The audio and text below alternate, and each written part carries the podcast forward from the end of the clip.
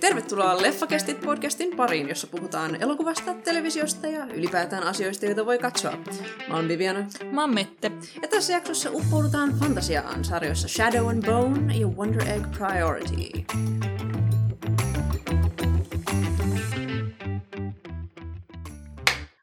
Ja 5. toukokuuta 2021. Kuinka sujuu? Tässähän vappua tuli juhlittua. Ah, jees, vappen. Entistä enemmän mä oon sitä mieltä, että se on kyllä mun yhtiä lempijuhlia. Paljon, paljon vaan siksi, että mä vaan tykkään siitä, että vappuun liittyy vaan niin paljon iloisia juttuja. Mm. Tiedätkö, siinä on niinku hassuja asuja, värikästä serpenttiiniä, kuplevia juomia. Mä tykkään simasta, mä teen itse simaa. Tänä vuonna mä tein itse munkkejakin. Niinku vappu leivonnaisjutut on kauhean kivoja sokerisia ja rasvaisia ja ei silleen semmoista perinteisiä, niin kuin jossain joulussa. Niin, niin. Et vappu on vaan just semmoinen, ah, kesä alkaa, voi, kaikki on ulkona. on niin kuin hyvä fiilis ja mun mielestä on kauhean kivaa nähdä silleen, ö, ihmisiä lakit ja haalarit päällä, jotka niin kuin kävelee pitkin Helsinkiä. Tulee jotenkin positiivinen fiilis tästä kaikesta. Näinpä. Niin. Vappu on niin hyvän mielen juhla. Ja se on myös työväenjuhla. Se on. se on, se on kyllä totta, että se on teemallisesti parempi kuin keskivertojuhlat. Tämä oli mun eka vappu, kun mä sain pitää lakkipäässä, koska kaikki muut vaput ylioppilasjuhlien jälkeen on ollut Iso-Britanniassa ja mulla ei ollut lakki mukana siellä. Joten tämä oli mun ensimmäinen lakillinen vappuni. Ja se oli ai ai. oikein kiva. Minun lakkini on kadonnut. Oh. Mä ajattelin, että Oskareista varmaan voisi puhua kolme sanaa. Katoit sä Oskarit?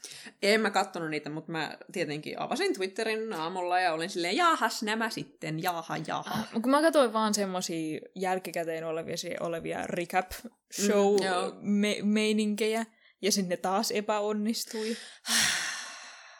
Mielestäni se on jo... Mitä ihmettä ne ajatteli? No siis, siinähän, no, mä voin selittää, mitä, mikä tämä juttu tässä, miten ne epäonnistui. Kyllä. Juttuhan siis oli se, että normaalisti Oscarithan päättyy tähän parhaimman Oscarin palkintoon, vaan silleen... Joo, tavallaan... niin kuin Best Picture. Niin, niin, eli tavallaan vuoden paras elokuva Oscar-ehdokkaista. Mutta todennäköisesti siksi, että ne halus ku, niinku, Chadwick Bosemanin Boseman, voittavan parhaamman miesosan palkinnon, ja sitten me saattaisi niinku liikuttava hetki siihen loppuun, kun hänen sukulaisensa tulee pitämään puheen siitä, kuinka he ovat kiitollisia, ja tämä on hieno hetki.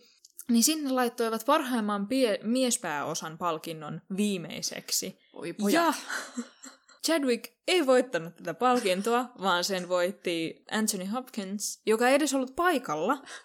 Hän oli Walesissa, hän on 80V-vanhus, annetaan hänen olla Walesissa niin. ja, hänen ei tarvi herätä kello fucking kolmelta yöllä tai jotain vastaavaa ottaakseen vastaan tämän palkinnon. Joten siellä oli vissi Olivia Colman, kenen oli tarkoitus ostaa, ottaa vastaan tämä mm. palkinto Anthony Hopkinsin puolesta, mutta sitten Joaquin Phoenix ei tiennyt tätä, ja sitten se vaan yksin piti siinä puheen. Lord! ai, ai, ai, ai. Ja ja oli vaan sille, jaa, hän ei ole täällä eteenpäin, ja sitten se päättyi siihen. Niin, Jaiks. Sen takia tämä Nomadland, joka voitti siis parhaimman Oscarin, jäi vähän silleen pienemmälle huomiolle, koska se, se oli niinku tokavika-palkinto, mikä jaettiin, ja sitten se päättyi tämmöiseen niinku, se oli vaan siis uskomattoman antikliimaktinen. Joo, niin, mutta sehän oli siis täysin niiden tuotantoporukoiden vika. Juurikin. Et, koska jos ne olisi vaan ollut, koska sehän olisi ollut niin kuin kaunis ja dramaattinen hetki ihan sama missä kohtaa se Aivan. olisi tullut. Niin ne olisi vaan voinut olla silleen, pidetään tämä paras miesosa samassa kohtaa, missä se on aina, ja sitten siitä tulee hieno kaunis hetki, kun oletamme, että Chadwick voittaa. Sen sijaan, että tietämättä voittaako Chadwick, ne öö, siirtää sen sinne loppuun, vaan ah. silleen, eiköhän se, eiköhän se, eiköhän se voita. Ja sitten se menee Anthony Hopkinsille. Sitten se menee Anthony Hopkinsille. Joka ymmärtääkseni oikein hyvin kyllä ansaitsi sen palkinnon. Näin että mä olisi, olisi tosi kyllä. tietysti siisti ollut, että Chadwick Boseman myös olisi voittanut, mutta kaikista niin kuin ehdokkaista muista oli, niin kuulin, että kukaan ei tavallaan pahastunut siitä, että Anthony Hopkins sai tän, että oli niin hieno ö, näyttelijäsuoritus myös häneltä. Nyt se ei edes ollut semmoinen, yksi jätkä vaihtaa sitä korttia ja moon, Moonlight-säätö, Nope. vaan nyt se oli vaan silleen, me vaan suunniteltiin tää huonosti. Se oli, se oli vaan oli niinku harkittu, floppi. harkittu suunnitelma, joka oli vaan harvinaisen huono ja tyhmä. Se meni päin helvettiin. Kyllä. Joka on niin harmi varsinkin, koska siis sille miettii Chloe Zhao on Mm. mm. niin voittoa. Se on toinen nainen 93 vuoden aikana, joka on voittanut Mm. parhaan ohjaajan palkinnon. Se on iso juttu. Hän on myös kiinalainen. Niin, vaikka, vaikka ja mitä. Tässä oli, tässä oli näitä tosi rasittavia ensimmäisiä paljon näissä Oskareissa, koska Niin. vihdoin olemme pisteessä, jossa tota, tota, esimerkiksi, no jos toinen nainen voittaa, tai sitten äh, Riz Ahmedhan oli vissiin ensimmäinen niin, musliminäyttelijä, Joo. joka pääsi ehdolle. Parhaasta miespääosasta. Mm. Joo, koska aiemminhan se oli tota, noin toi um, Mahershala Ali. Ah, Uh, niin, että aikaisemmin Mahershala Ali uh, voitti parhaan niin kuin sivuosan, mm. mies sivuosan. Eli Riz Ahmed tosiaan oli ensimmäinen muslimimies, joka on saanut miespääosan Mm. uh, ehdokkuudena. Että sekin oli, se oli suuri, suuri first. Siinä oli monta tällaista isoa hetkeä ja sitten jälleen, jälleen uh, se jäi sen varjoon, että gaalan järjestäjät eivät olleet ihan skarppeina. Et ihan skarppi. Ja sitten siinä, ehkä jos Chadwick Boseman olisi voittanut, niin sit sen olisi voinut jotenkin tavallaan antaa anteeksi, tai se ei olisi tuntunut ihan niin pahalle. Nyt siinä vaan oli just semmoinen tunne, että ne oli silleen, hö, hö, hö, nyt me saadaan tämmöinen dramaattinen hetki sinne ja mehustellaan oikein tällä kuolemalla, mikä on sitten silleen niin kuin, tuntuu vähän Vähän jaiks, vähän ikävä. Joo, Et- ei, ei mitenkään hirveän te hyvä. suunnittelitte tämän sen ympärille, että me voidaan kaikki itkeä Jack Bosemanin kuolemaa siinä lopussa, joka on jotenkin silleen, "Ugh." Joo, aika ällöä. Ja sitten eikö tässä ollut myös se juttu siitä, että niissä niinku lahjapaketeissa oli Joo. se niinku Chadwick Boseman NFT, josta mä vaan silleen, mitä? Joo. on, siis, mä, se on niin absurdi konsepti mulle, että mä Niin on. silleen, onko tää ees totta? Apparently kyllä. um, ihan hirveetä. Uh, kiitos jälleen. Sekaisin Hollywoodissa ovat. Niin. Uh, mutta tota, uh, voi Oskarit, nyt mä pitäisi päästä näkemään ne elokuvat. Ehkä vielä ensi jaksossa, mutta jos sitä seuraavassa me voitaisiin vaikka puhua niistä. Joo, koska nämä on niinku leffoja, joita mä haluan nähdä leffateatterissa. Ja nyt ne niinku, jahka, jahkani vaan avautuu. Kyllä niiden vissiin piakkoin pitäisi avautua. Me olemme ensimmäisenä jonossa. Sitten voisi mennä videoesseen shoutouttiin ja kind of päivän aiheeseen. Ää, mä ajattelin, mulla oli tosi vaikea löytää tälle jaksolle videoesseitä, mutta koska me puhutaan niinku sarjoista, joissa on molemmissa silleen niinku nuorille suunnattua, tai sitten niissä käsitellään nuorten ongelmia, ja nämä on kinda silleen niinku young adult sisältöä. Mm. Mm. Toinen perustuu silleen nuorten kirjaan, Jep. nuorten fantasiateokseen, ja toinen kertoo nuorista nuorten näkökulman kautta, tai se tuntuu hyvin sellaiselta, että se on niinku tehty niiden hahmojen näkökulmasta, ja se hahmojen näkökulma värittää joitain osuuksia siinä teoksessa. Et mä ajattelin, että koska meillä on tällainen of niinku nuorten asioita, nuorten sisältöön niinku YA-teema, niin äh, video olisi tällä kertaa sellainen kuin The Evolution of YA, Young Adult Fiction Explained, featuring Lindsay Ellis, äh, vanha kunnon videoesisti ja kirjailija Lindsay Ellis. Mm. Um, Tämä on amerikkalaisen TV-kanavan PBS, PBSn YouTube-sarja kuin The Great American Read, niin sen, sen osa, jossa Lindsay ja sitten jotkut muut myös puhuu kirjallisuudesta. Ja tämä on osa Lindsin niin kuin, minisarjaa tämän sarjan sisällä, uh, It's Lit.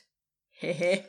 Uh, koska literature. Tämä on jo pari vuotta vanha varoitus siitä. Tässä mainitaan J.K. Rowling.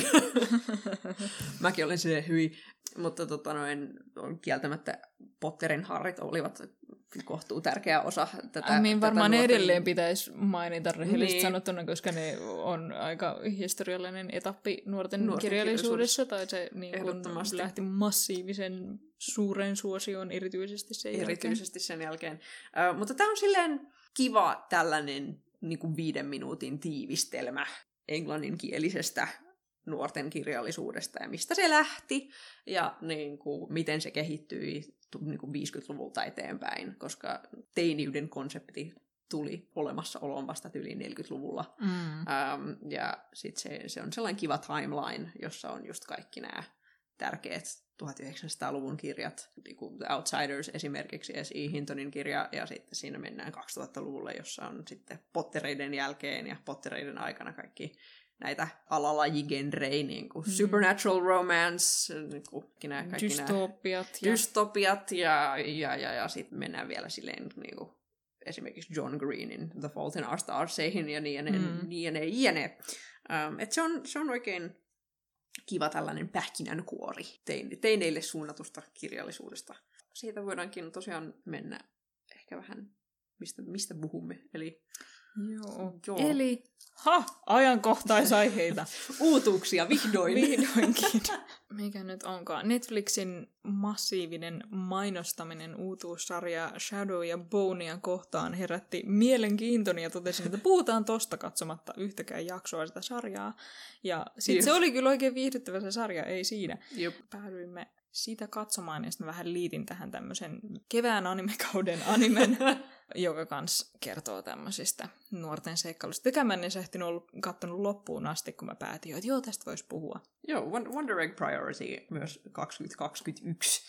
Eli Um, nyt tuoretta kamaa tällä Brand kertaa. spanking new. Uh, Paljon, paljon nuorille. Tämä kyllä, nämä herätti muassa siis, ei siinä, mä nyt oon elänyt muutenkin tässä nuorille suunnatussa romanssigenressä tämän Vampire Diariesin kautta. Sitä sinä olet. muutenkin, mutta sitten tämä tavallaan Shadow ja Bones oli semmoinen mukava jatke siihen. Hyvän, hyvän mielen tai ehkä sanoisin sarjojen sisällä pahan mielen, mutta sitten mä otan ne kuitenkin hyvällä mielellä. tai me varmaan puhutaan tästä kohta Shadow ja Bonein kohdalla, joka hyppii aivan totaalisesti siitä, että kuinka hyvä ja pahan mielen sarja se on. Näin se on. riippuu, ketä, ketä hahmoa kuvataan, niin se on hyvän mielen tai pahan mielen sarja. Mutta... Jep. Mut niin kuin sille, sille nuorten kirjallisuuden historia niin kuin osoittaa, niin just silleen käsitellään teemoja, käsitellään tai käsitellään vähän huonommin joskus teemoja, jotka on silleen relevantteja nuorille. Mm. Usein toiseus, aikuistuminen, identiteetti, monia tällaisia te- teemoja esiintyy, mutta joskus, joskus käsitellään vähän paremmin, joskus vähän huonommin. Mutta niin mulle itse silleen YA-sisältö, Young Adult-sisältö, mä tuun kutsumaan sitä YA-sisällöksi. Jos me vaan kutsutaan sitä YA-sisällöksi. Joo. Tässä on, tässä on nyt, kun me sanotaan se suomeksi ja sitten se tulee sanasta young adult, Niin. niin. tässä on nyt paljon, mitä me tehdään pieleen, mutta me ei välitetä Se on ihan, tää on meidän podcasti. meidän podcast. uh, mutta niinku, silleen YA-televisio on ehkä enemmän sitä, kun mä en ole hirveästi lukenut niitä kirjoja. Mä luin esiteininä noi Surkeiden sattumusten sarja, kirjat, mm. jotka mun mielestä lasketaan YAksi. Kyllä mun mielestä. Joo, mä tykkäsin niistä kauheasti. Twilightit, sitten se kind of päättyy siihen. Et mä, mä taisin lukea vähän, vähän tota noin tosta äm, nälkäpelistä, mutta en, en kai kaikkia niitä. Jos mä luin, niin mä muistan. Mulla on itse asiassa nyt viime aikoina tälleen nimenomaan kirjoihin, nähtävästi myös sarjoihin. Et mulla on nyt varsinkin semmoinen, että mä haluaisin palata niiden pariin, koska mulla on esimerkiksi jotain näitä nuorten kirjallisuussarjoja, jotka niissä on just silleen tosi monta osaa. Ja sit kun lopetin nuorten kirjojen lukemisen, niin mä lopetin vaan kirjojen lukemisen ja luke, luen nykyään vaan tietokirjoja, koska olen tylsä sillä lailla.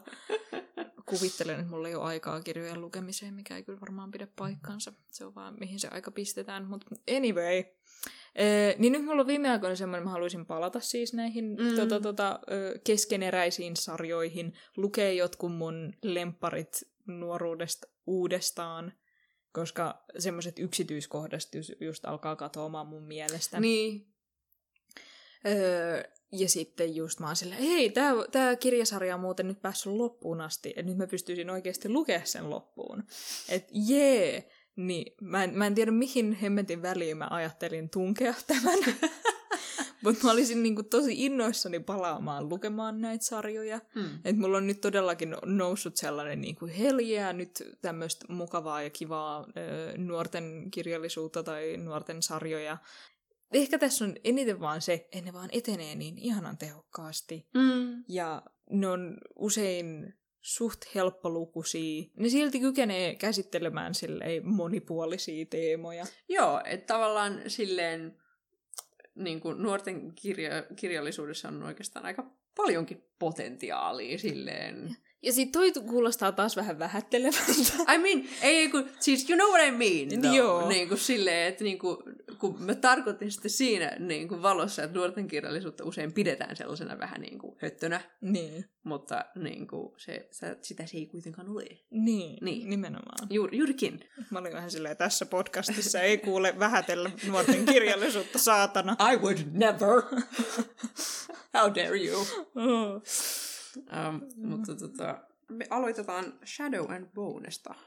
Kyllä. Shadow and Bone, Netflixin uusi sarja.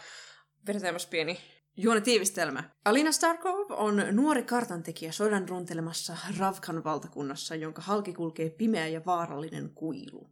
Tämä on jakanut idän ja lännen eristäen ne toisistaan ja kiristäen niiden välisiä suhteita. Alinan elämä muuttuu silmänräpäyksessä, kun hän päätyy kuiluun ja tarunomainen auringon kutsuja ilmestyy. Erittäin YA suljettu fantasiamaailma. Joo, ehkä me nyt vähän avataan kuitenkin, mitä tämä kaikki tarkoittaa. Tarkoittaa. Okei. Ö, ilmestynyt kuilu ei tarkoita oikeata kuilua, se on semmoista savun näköistä mustaa usvaa, ja sitten sen sisällä on tämmöisiä hirviöitä, jotka on semmoisen niin lepakon ja ihmisen välimuodon näköisiä. Näin on. Auringon kutsuja. Tästä maailmassa on taikaa. Se on vähän semmoinen ö, Avatar The Last Airbender-taika meininki, Mm. että ne pystyy hallita jotain. Että yhdet tekee, pystyy tehdä tulella, yhdet pystyy tehdä tuulella, mutta sitten niitä on paljon enemmän kuin vaan nämä muutamat elementit. Joku esimerkiksi pystyy periaatteessa kauneuskirurgiaan. Joo, tai niinku, sit siellä on näitä, näitä jotka on niinku keksijöitä, jotka Joo. niinku luo asioita. Um, Joo, ja sitten nämä heart-renderit, joiden suomennosta en just nyt muista, jotain sy- sydämen taikoja, niin ne pystyy tavallaan kontrolloida kehoa, eh, mikä tarkoittaa, että ne pystyy esimerkiksi saamaan ihmiset uskomaan, mitä ne sanoo, tai kylmässä tilanteessa ne pystyy lämmittää kehoa lisäämällä niin kuin sydämen tykytystä, tai ne pystyy tappaa jonkun niin kuin pistämällä niiden sydämen tykytyksen niin hitaaksi, että ne kuolee. Jep. Monimuotoista, mutta kaikilla on vain yksi taito. Ja sitten on kaksi uniikkia tapausta. On herra Darkling, joka pystyy tuomaan pimeyttä, tai se tuo tämmöistä pimeää usvaa. Mm. Ja sitten on valonkantaja, äm, Auringon kutsuja. auringon kutsuja, joka pystyy tuomaan valoa, joka, jo, jolloin se pystyy taistella tätä pimeyttä vastaan, näin tai tätä kuilua nimenomaan vastaan, että se pystyisi tuhoamaan sen, koska toinen pimeysvoiman käyttäjä toisen usvan tähän maailmaan. Ähm, että tässä on kohtuullisesti niinku lore Joo. tälle maailmalle. Ja siis tämä perustuu Lee Bardugon ähm, kirjatrilogiaan, joka tunnetaan nimellä The Grishaverse, tai Grishaversumi suomeksi. Joten siinä on niinku kolme, kolme kirjaa, joissa sitten niinku rakennetaan tätä maailmaa ja Joo. kaikki sen eri kansoja ja kulttuureita ja niiden taikavoimia tai taikavoimattomuutta. Tässä sarjassa ne ei mun näkökulmasta ehkä ihan tarpeeksi usein toitota mulle, että mi- mikä paikka oli nyt missä, koska niillä kaikilla on vähän vaikeat nimet. niin sitten kun ne kerran mainitsee sen ja näyttää yhden kerran karttaa, niin sit sun pitäisi jotenkin muistaa tajuta. siitä lähtien, että missä ne on loppuun mennessä. Siinä on silleen, niin kuin nyt mä muistan nämä, mutta se ehkä olisi helpompi, jos ne heti alussa olisi silleen, hei me kerrotaan sulle itse asiassa tässä aika tärkeää informaatiota näiden paikkojen lokaatiosta ja sillä on merkitystä siinä, että miten tämä imperiumi koostuu ja kuka, kuka niin kuin, taistelee ketä vastaan ja kaikki tämä niin kuin, tavallaan sotapolitiikka tässä tarinan taustalla menee alussa vähän huti siksi, mm. että on vaan silleen, niin mikä sen paikan nimi oli ja kuka on sieltä.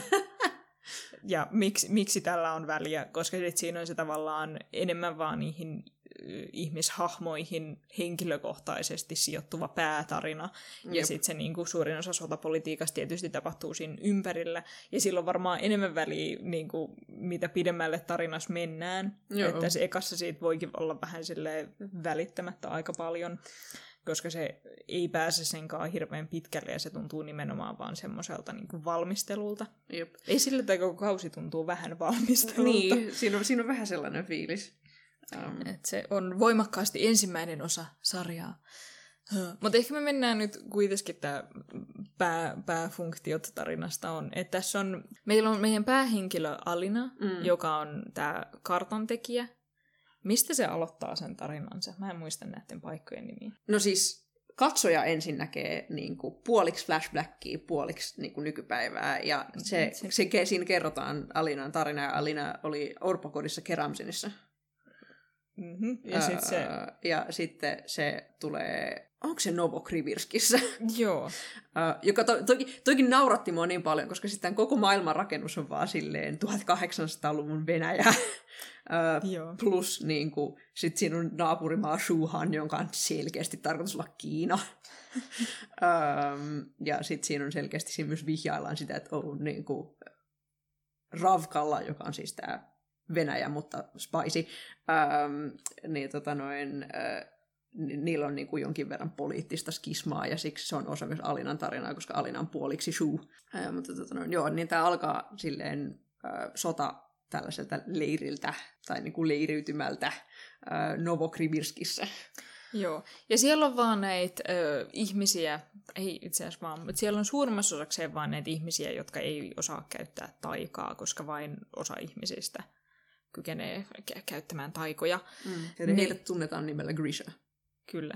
Öö, niillä alkaa olla ruuat vähissä, ja niiden täytyy tehdä ruoan hankintareissu, ja nopein poliittisesti ainut vaihtoehto on mennä tämän kuilun läpi, mikä oletettavasti on kyllä kuolettava reissu.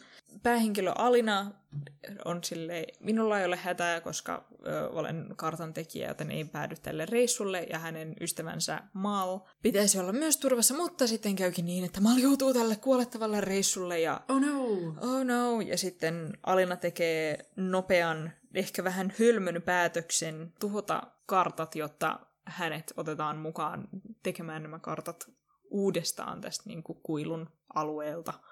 Ja lähtee mukaan tälle todennäköisesti kuolettavalle reissulle kuilun läpi. Ja niillä on silleen tosi siisti sellainen niin kuin vene, mutta ei vene-systeemi. Niin, sen kun se menee niin kuin maalla, mutta sitten se on kuitenkin vene, ja sitten se toimii silleen, että siellä on tää jotain tuulitaijan käyttäjiä, jotka puhaltaa sen purjeita eteenpäin ja tällaista. Ja se on erittäin kiva suljettu fantasiamaailman momentti, josta mä oon vaan Kyllä, Kyllä. Ne, ne kaikki sellaiset ja sitten kun tässä on selkeästi niinku budjetti, niin mm. niin kaikki näyttää hirveän hyvälle kyllä. Mm. Ja just puvustuksesta ja niinku CGIstä lähtien se on hirveän hyvän näköistä. Mm.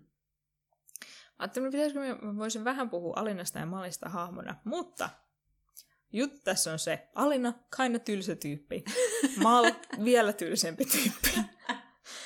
öö, koska Alina, Alinalla on vähän enemmän persoonaa.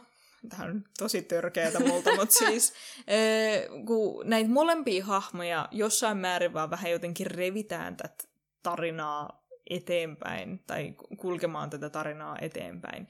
Et ne ei tunnu tekevän päätöksiä minkään muun syyn takia kuin siksi, että niiden on tavallaan pakko. Et mm. ne on mm. koko ajan tilanteessa, missä ne on silleen, jatkatko ystäväsi pelastamista, ja sitten ne on päähenkilöitä, joten ne sanoo totta kai. Totta kai, tietenkin. Totta kai. Mutta sitten ne koko ajan on vaan sellaisessa tilanteessa, että ne on, että Alina on silleen, ah, mutta missä Mal on, ja Mal on silleen, ah, mutta missä Malina on, Alina on.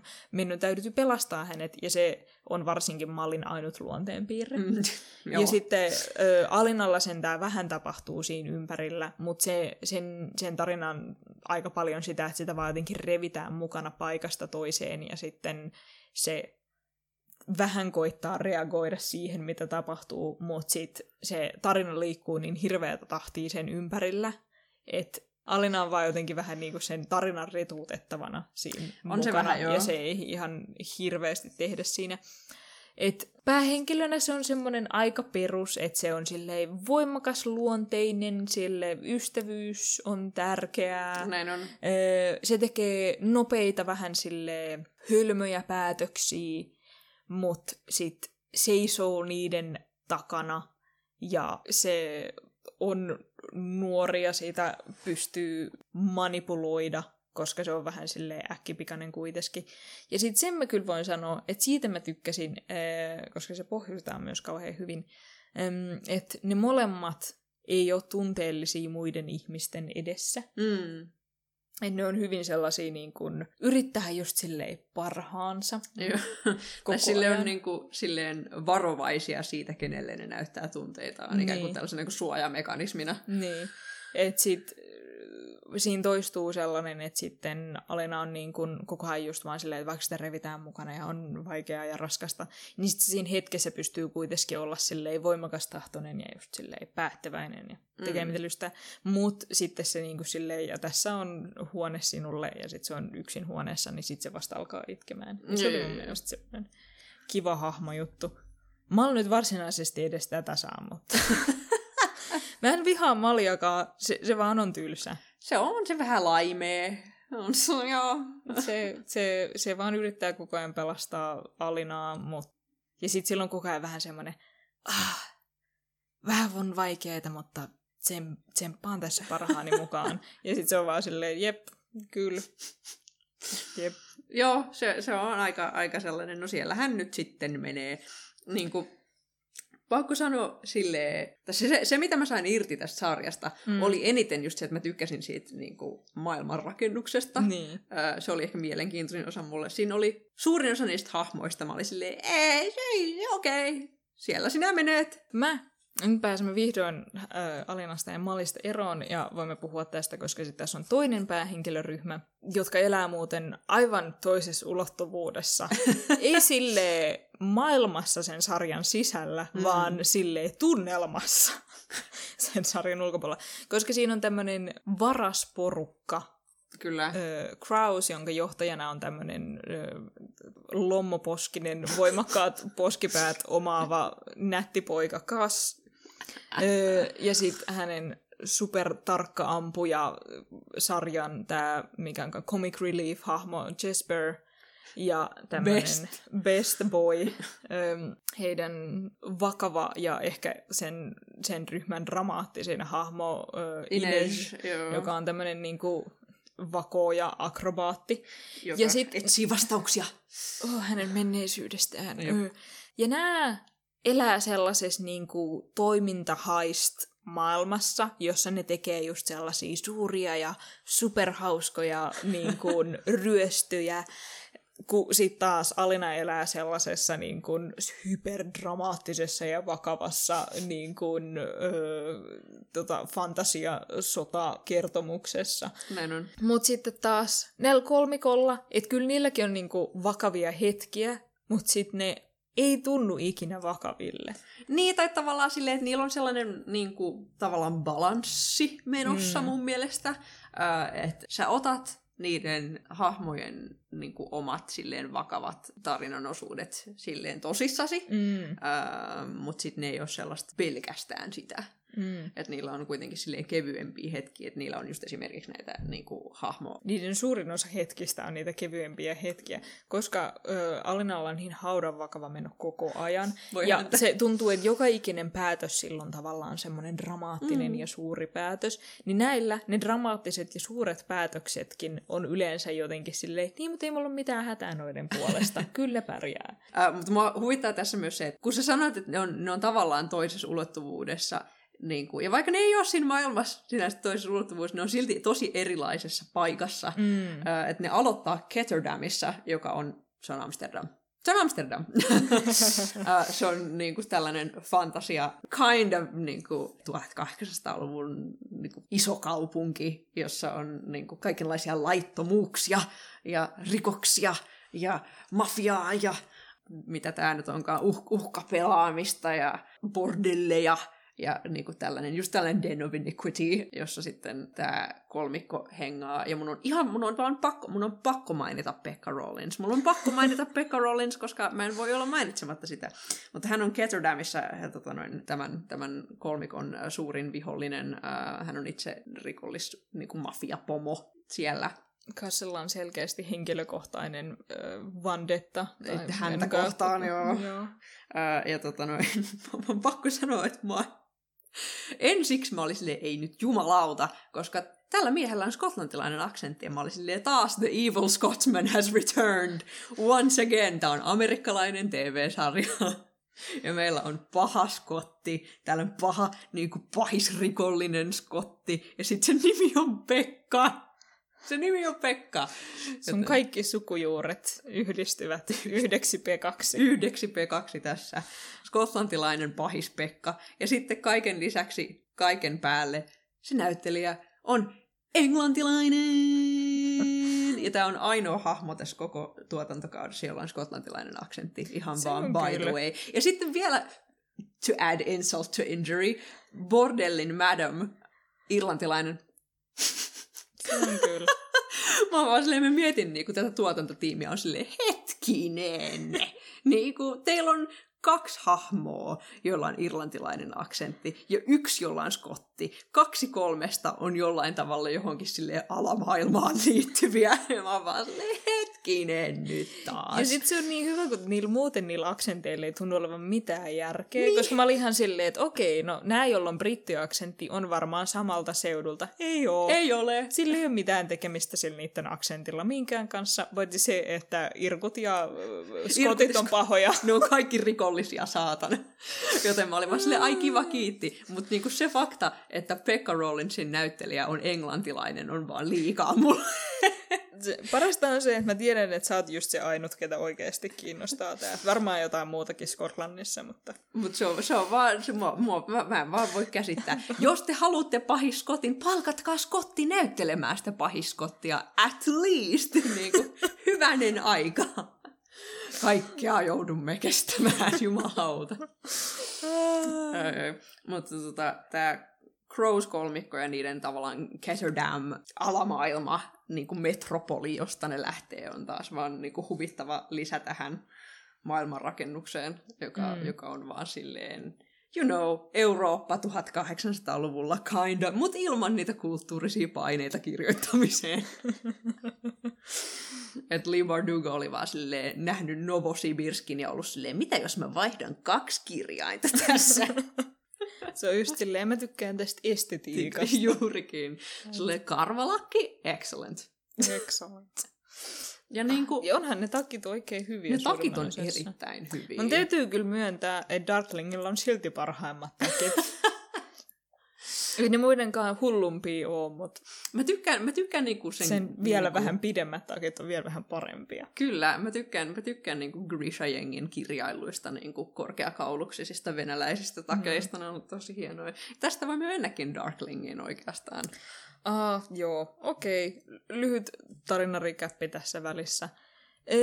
Tämä tapahtuu ekan jakson lopussa, joten ei oikeasti spoileri, mutta tapahtuu ensimmäisen jakson lopussa. Selviää, että Alina onkin tämä valonkantaja, eli siis auringon kutsuja.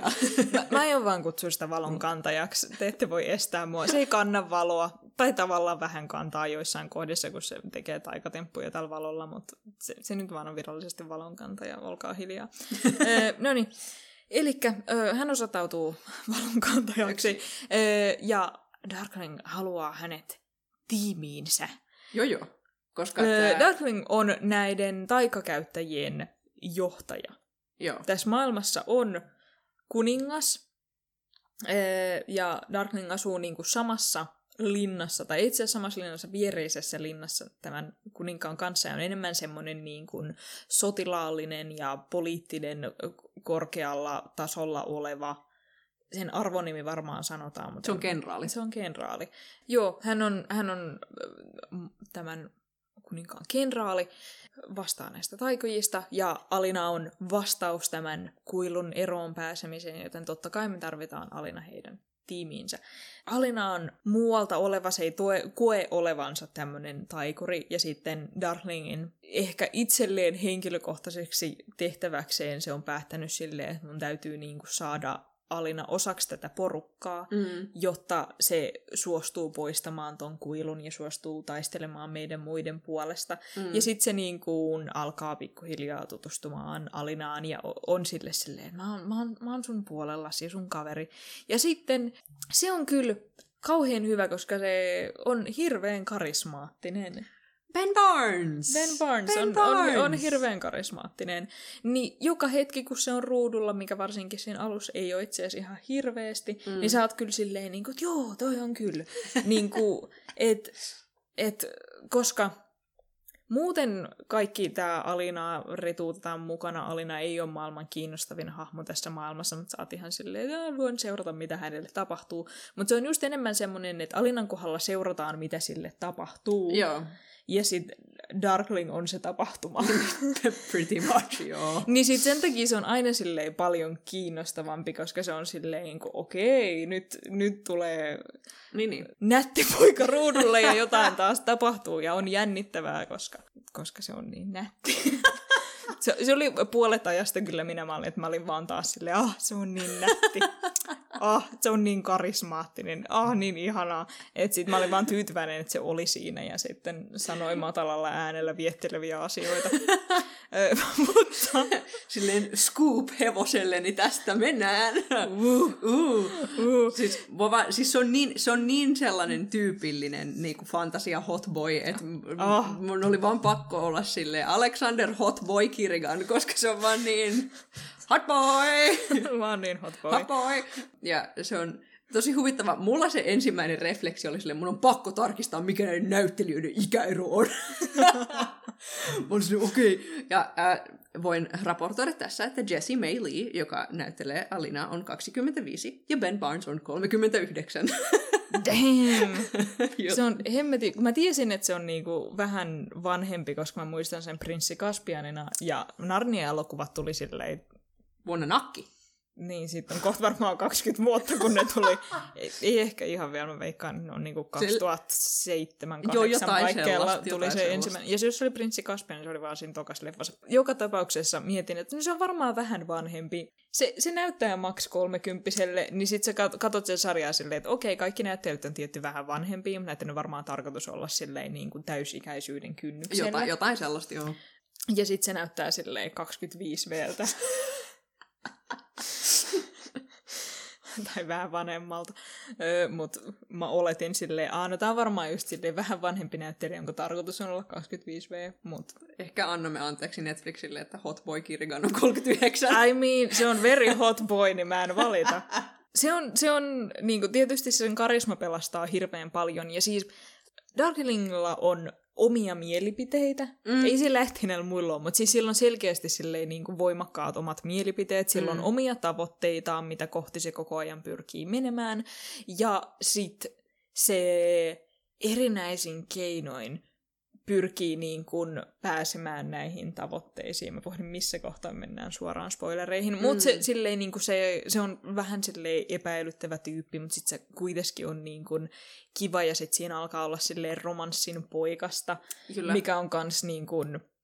Ehkä t- tässä, on, tässä tulee vaan niin kuin, Mette ei oikeasti vihaa Malia. Mun mielestä se vaan on kaina tylsä. Öö, ja sitten Mal esitellään aluksi silleen, niin kuin, tässä on tää todennäköisesti romanssipoika, ja sitten tulee Darkling ja sä oot silleen, aa, on tää parempi romanssipoika. No niin. Ja sitten romanssi Darklinga on nimenomaan semmonen supernatural teini synkkäromanssi. Siis se on just, se on, se on niinku sata prosenttia just sitä. Siksi se oli mun mielestä niin viihdyttävää, koska mä olin vaan silleen, joka, joka hetki mä olin vaan silleen, ah yes, hän on siinä. Hän on siinä. Ah, mut. Et, niinku se on just se dark and brooding. Kyllä, nimenomaan. Mä kyllä tykkäsin erityisesti siitä kohdasta, missä ne kerrankin visualisoi tätä. Öö, mutta se on silleen, uh, niin monta ihmistä on kuollut näiden meidän sotien takia, se on kaikki minun vikani. Ja sitten kun sillä on nämä pimeysvoimat, niin sitten se huone alkaa pimeytymään. ja sitten se on silleen, aa, hän ei pysty kontrolloimaan voimiaan, koska hän on niin tunteellinen. Ja uh, nämä hänen taikavoimansa tulevat lähellä lailla esiin ja me näemme hänen sydämensä pimeyden tälleen fyysisessä muodossa näinä taikavoimina. Uh. Sitä, sitä, se on kyllä. On, siis, se oli ehdottomasti, mun mielestä tämä romanssi tässä oli ehdottomasti eniten YA-juttu tässä koko, koko sarjassa. Ja niin kuin, niin kuin The Darkling ja äh, Alinan välinen suhde on erittäin YA, äh, koska siinä oli niin monta hetkeä, jossa mä olin silleen, damn, tämä horny-energia on kyllä huhu. Se on, oli, oli oikein hauskaa niin kuin Darkan Brooding romanssin kanssa ja siinä, että kun Alina on silleen, Aa, mutta en tunne olevani kotona täällä uudessa paikassa, jossa on nämä lapsuudesta asti taikaa tekevät ja sitten olen minä. Mm-hmm. Ja sitten se löytää silleen, niin, kuin, niin mutta Darkning ymmärtää minua ja mä olin ihan silleen, kyllä, kaikki tämä oikein jees, löydä kotisi miehen luota, why not? Why the fuck not? Uh, tuota, tuota, mutta se, mikä mua kyllä vähän vitutti, oli, että siellä on se yksi kateellinen nainen. Ah, Zoja. Zoja, joo. joo. Koska näytetään, että Alinalla on niin kuin kavereita tässä uudessa paikassa, mutta niin näytetään hyvin vähän aikaa kerrallaan, ja sitten mm. ne aina sanoo jotain silleen, Alina, olet cool, ja lähtee pois. Joo. Öö, niin niistä jää semmoinen tunne, että aah, no ei ole oikeasti selkeästi tärkeitä ja läheisiä Alinan kanssa, että silloin tavallaan kavereita, mutta ei sillä oikeastaan selkeästi ole kavereita, että tämä sarja ei halua meidän olevan erityisen kiinnostunut sen kaverisuhteista. Ja sitten silloin tämä kaunistautumista tekevä vaatturi. Genia niin, palvelija, joka sitten taas on selkeästi läheisempi ystävä, ja sit sä oot silleen, no toi on kiva. Mm. Mutta sitten sen läheisin suhde on kuitenkin tämän äh, Darkwing kanssa, tai mm. Alexanderin, joka, mikä nyt onkaan, jonka kanssa se sit voi alkaa näyttää tunteitaan, ja sit sä oot silleen, uhu, tää menee kivasti, koska tässä oli tämä koko konsepti siitä, että Alina ei näytä tunteitaan mm. niin kuin muiden ihmisten edessä, paitsi sit kun se alkaa luottaa Darkwingiin, sit se voi näyttää sen edessä tunteita bla bla bla bla bla. Mut sit siinä on se äh, koko rasittava semmonen, että kun tässä just ja just on niin kuin kavereita, ja sitten ne on vaan silleen, mene sen miehen luokke, koska you know, se, mm. se on tumma ja komea, mm. ja silleen. Niin sitten se tuntuu kauhean tylsälle, että sitten ne on silleen, niin kuin, ja totta kai siellä on ilkeä nainen, ja koska, olla. koska naiset vihaavat toisiaan, koska ne vaan kilpailee miehistä. Niin sitten se, se koko klise oli mun mielestä kauhean nähty ja hirveän Joo, tylsä. olihan se. No ehkä me mennään varasporukkaa vielä nopsasti, koska siis sen varasporukan, niin kuin nyt taas palataan tähän Alinan juttuun, että Alinal on lähinnä sellaisia, haluan pois täältä, mutta mä olen jumissa täällä, joten kai mä sit vaan oon täällä. Mm. Ja sit se ei varsinaisesti tee hirveästi sille, sit sille sanotaan, sun täytyy nyt opetella taikuutta, ja sit se on silleen, kai mä sit opettelen taikuutta, kun mun nyt vähän niin kuin pitää. Jop. Niin sitten taas sille ei varsinaisesti ole ihan hirveästi jotenkin sellaisia selkeitä tavoitteita sen elämässä, Jep. vaan se on vaan jotenkin vähän sellaista, niin kuin, no mä nyt olen tässä ja koitan jotenkuten selvitä, Mm. mutta mm. Niin sitten taas tällä niin kuin, ö, Kassin tota, tota, Kraus-varasjengillä, ni, niillä on kaikilla vähän, suurin osa niiden, niiden tavoite on raha, mikä tekee niistä tosi, tosi hassun sitten taas. Sen takia ne tuntuu myös paljon kevyemmiltä. Joo. Et kun ne on silleen, oh, nämä haluaa vaan rahaa. No, onpa niin. silleen tämmöisessä YA-maailmassa turha tavoite. Niin, no siis Inesilla on tietenkin vähän, vähän silleen raskaampi se niin kuin Joo. tausta siinä. ja mutta... siis se, selkeästi niin kuin, Käsin tämä koko niin kuin, kosto näkyy hänen silmissään Pekkaa kohtaan, niin siinä on silleen, niin kuin, taha, hänelläkin on jotain pidemmälle ulottuvia tavoitteita, sit, kun sillä on rahaa toteuttaa ne. Öm, Mutta niillä on koko ajan semmoinen, että okei, me olemme nyt tota, tota, täl, tilanteessa, jossa meillä on, tota, tota, ei ole hirveästi rahaa. Okei, nyt me tarvitaan rahaa. Miten me pystytään saada sitä? Löytyy tämmöinen keikka, hoidetaan tämä täältä. Tyttyryt. Sitten on silleen, okei, löytyy, mistä me saamme massiivisen määrän rahaa, miten me päästään suunnitelmassa eteenpäin, Niinpä. jotta me pystytään toteuttamaan ne. Niin silloin niillä on koko ajan ihan hirveän selkeä semmoinen, olemme pisteessä A, miten pääsemme pisteeseen B. Jep. Ja sitten on sille toteuttaa haisteja tietyn väliajoin, Näin on. tä, tä, tä, niinku omaa janaansa pitkin kulkiessaan, niin sitten se koko ajan pysyy kauhean viihdyttävänä. Ne on silleen niinku, aa, okei, meidän päätavoite on tuolla b mutta sitten tässä välissä on jotain niinku silleen niinku 1, 2, 3, 4, 5 Joo. välitavoitteet, ja sitten niihin liittyy aina joku välihaisti, että ne on silleen, nyt tarvitsemme avaimen, ja sitten ne hakee sen avaimen ja tekee haistin sitä varten. Niin, ja sit, Jene, kun niillä on jene. kaikki niiden niin kuin, silleen B-suunnitelmat, C-suunnitelmat ja D-suunnitelmat, Niin. joita ne joutuu sitten toteuttamaan, kun vastoinkäymisiä tulee. Ja ne tekee sen kauhean viihdyttäväksi, koska se liikkuu koko ajan. Niin. Ja sitten niillä kaikilla on joku oma hauska pikku juttu, että ne on silleen, okei, okay, Ines on tommonen akrobaatti, vakooja ja silloin veitset aseena. Jep. Cool, makeeta, siistiä. Jep. Ja sitten tota, Jesper on... Öö, Silleen easy going, tosi silleen, Silleen- letkeä, rento Niin. jäbä, jolla on se, niinku se heittää aseet. näitä quipsejä koko ajan. Kyllä. Et se on se niinku, just comic relief-hahmo basically siinä. Suurimmaksi osaksi. Mutta mut sitten silloin se, että aa okei, okay, ja sitten toi on mestari pyssyllä ampuja, että se tekee semmosia trickshotteja koko ajan vaan. Erinomaista. Kyllä. Ja sitten se on tota, tota, gambling addict on suomeksi. Aa, joo. Uhkapeli addikti. Jos uhkapeli addikti sekin vielä. Sekin vielä. Niin just tämmösiä huhu, quirky piirteitä siellä sun täällä. Koko ajan hirveän hauskaa. Ja sit kas on silleen muuten kauhean semmoinen brooding, mutta sit sillä on nerokkaita suunnitelmia, että se on just silleen niinku, oh, sun B epäonnistui, fuck, C myös, okei, menemme F-llä. Ja sit sä oot silleen, oo, hänellä on paljon suunnitelmia, nice. Mutta sit mun lempijuttu siinä on se, että se on master of disguise.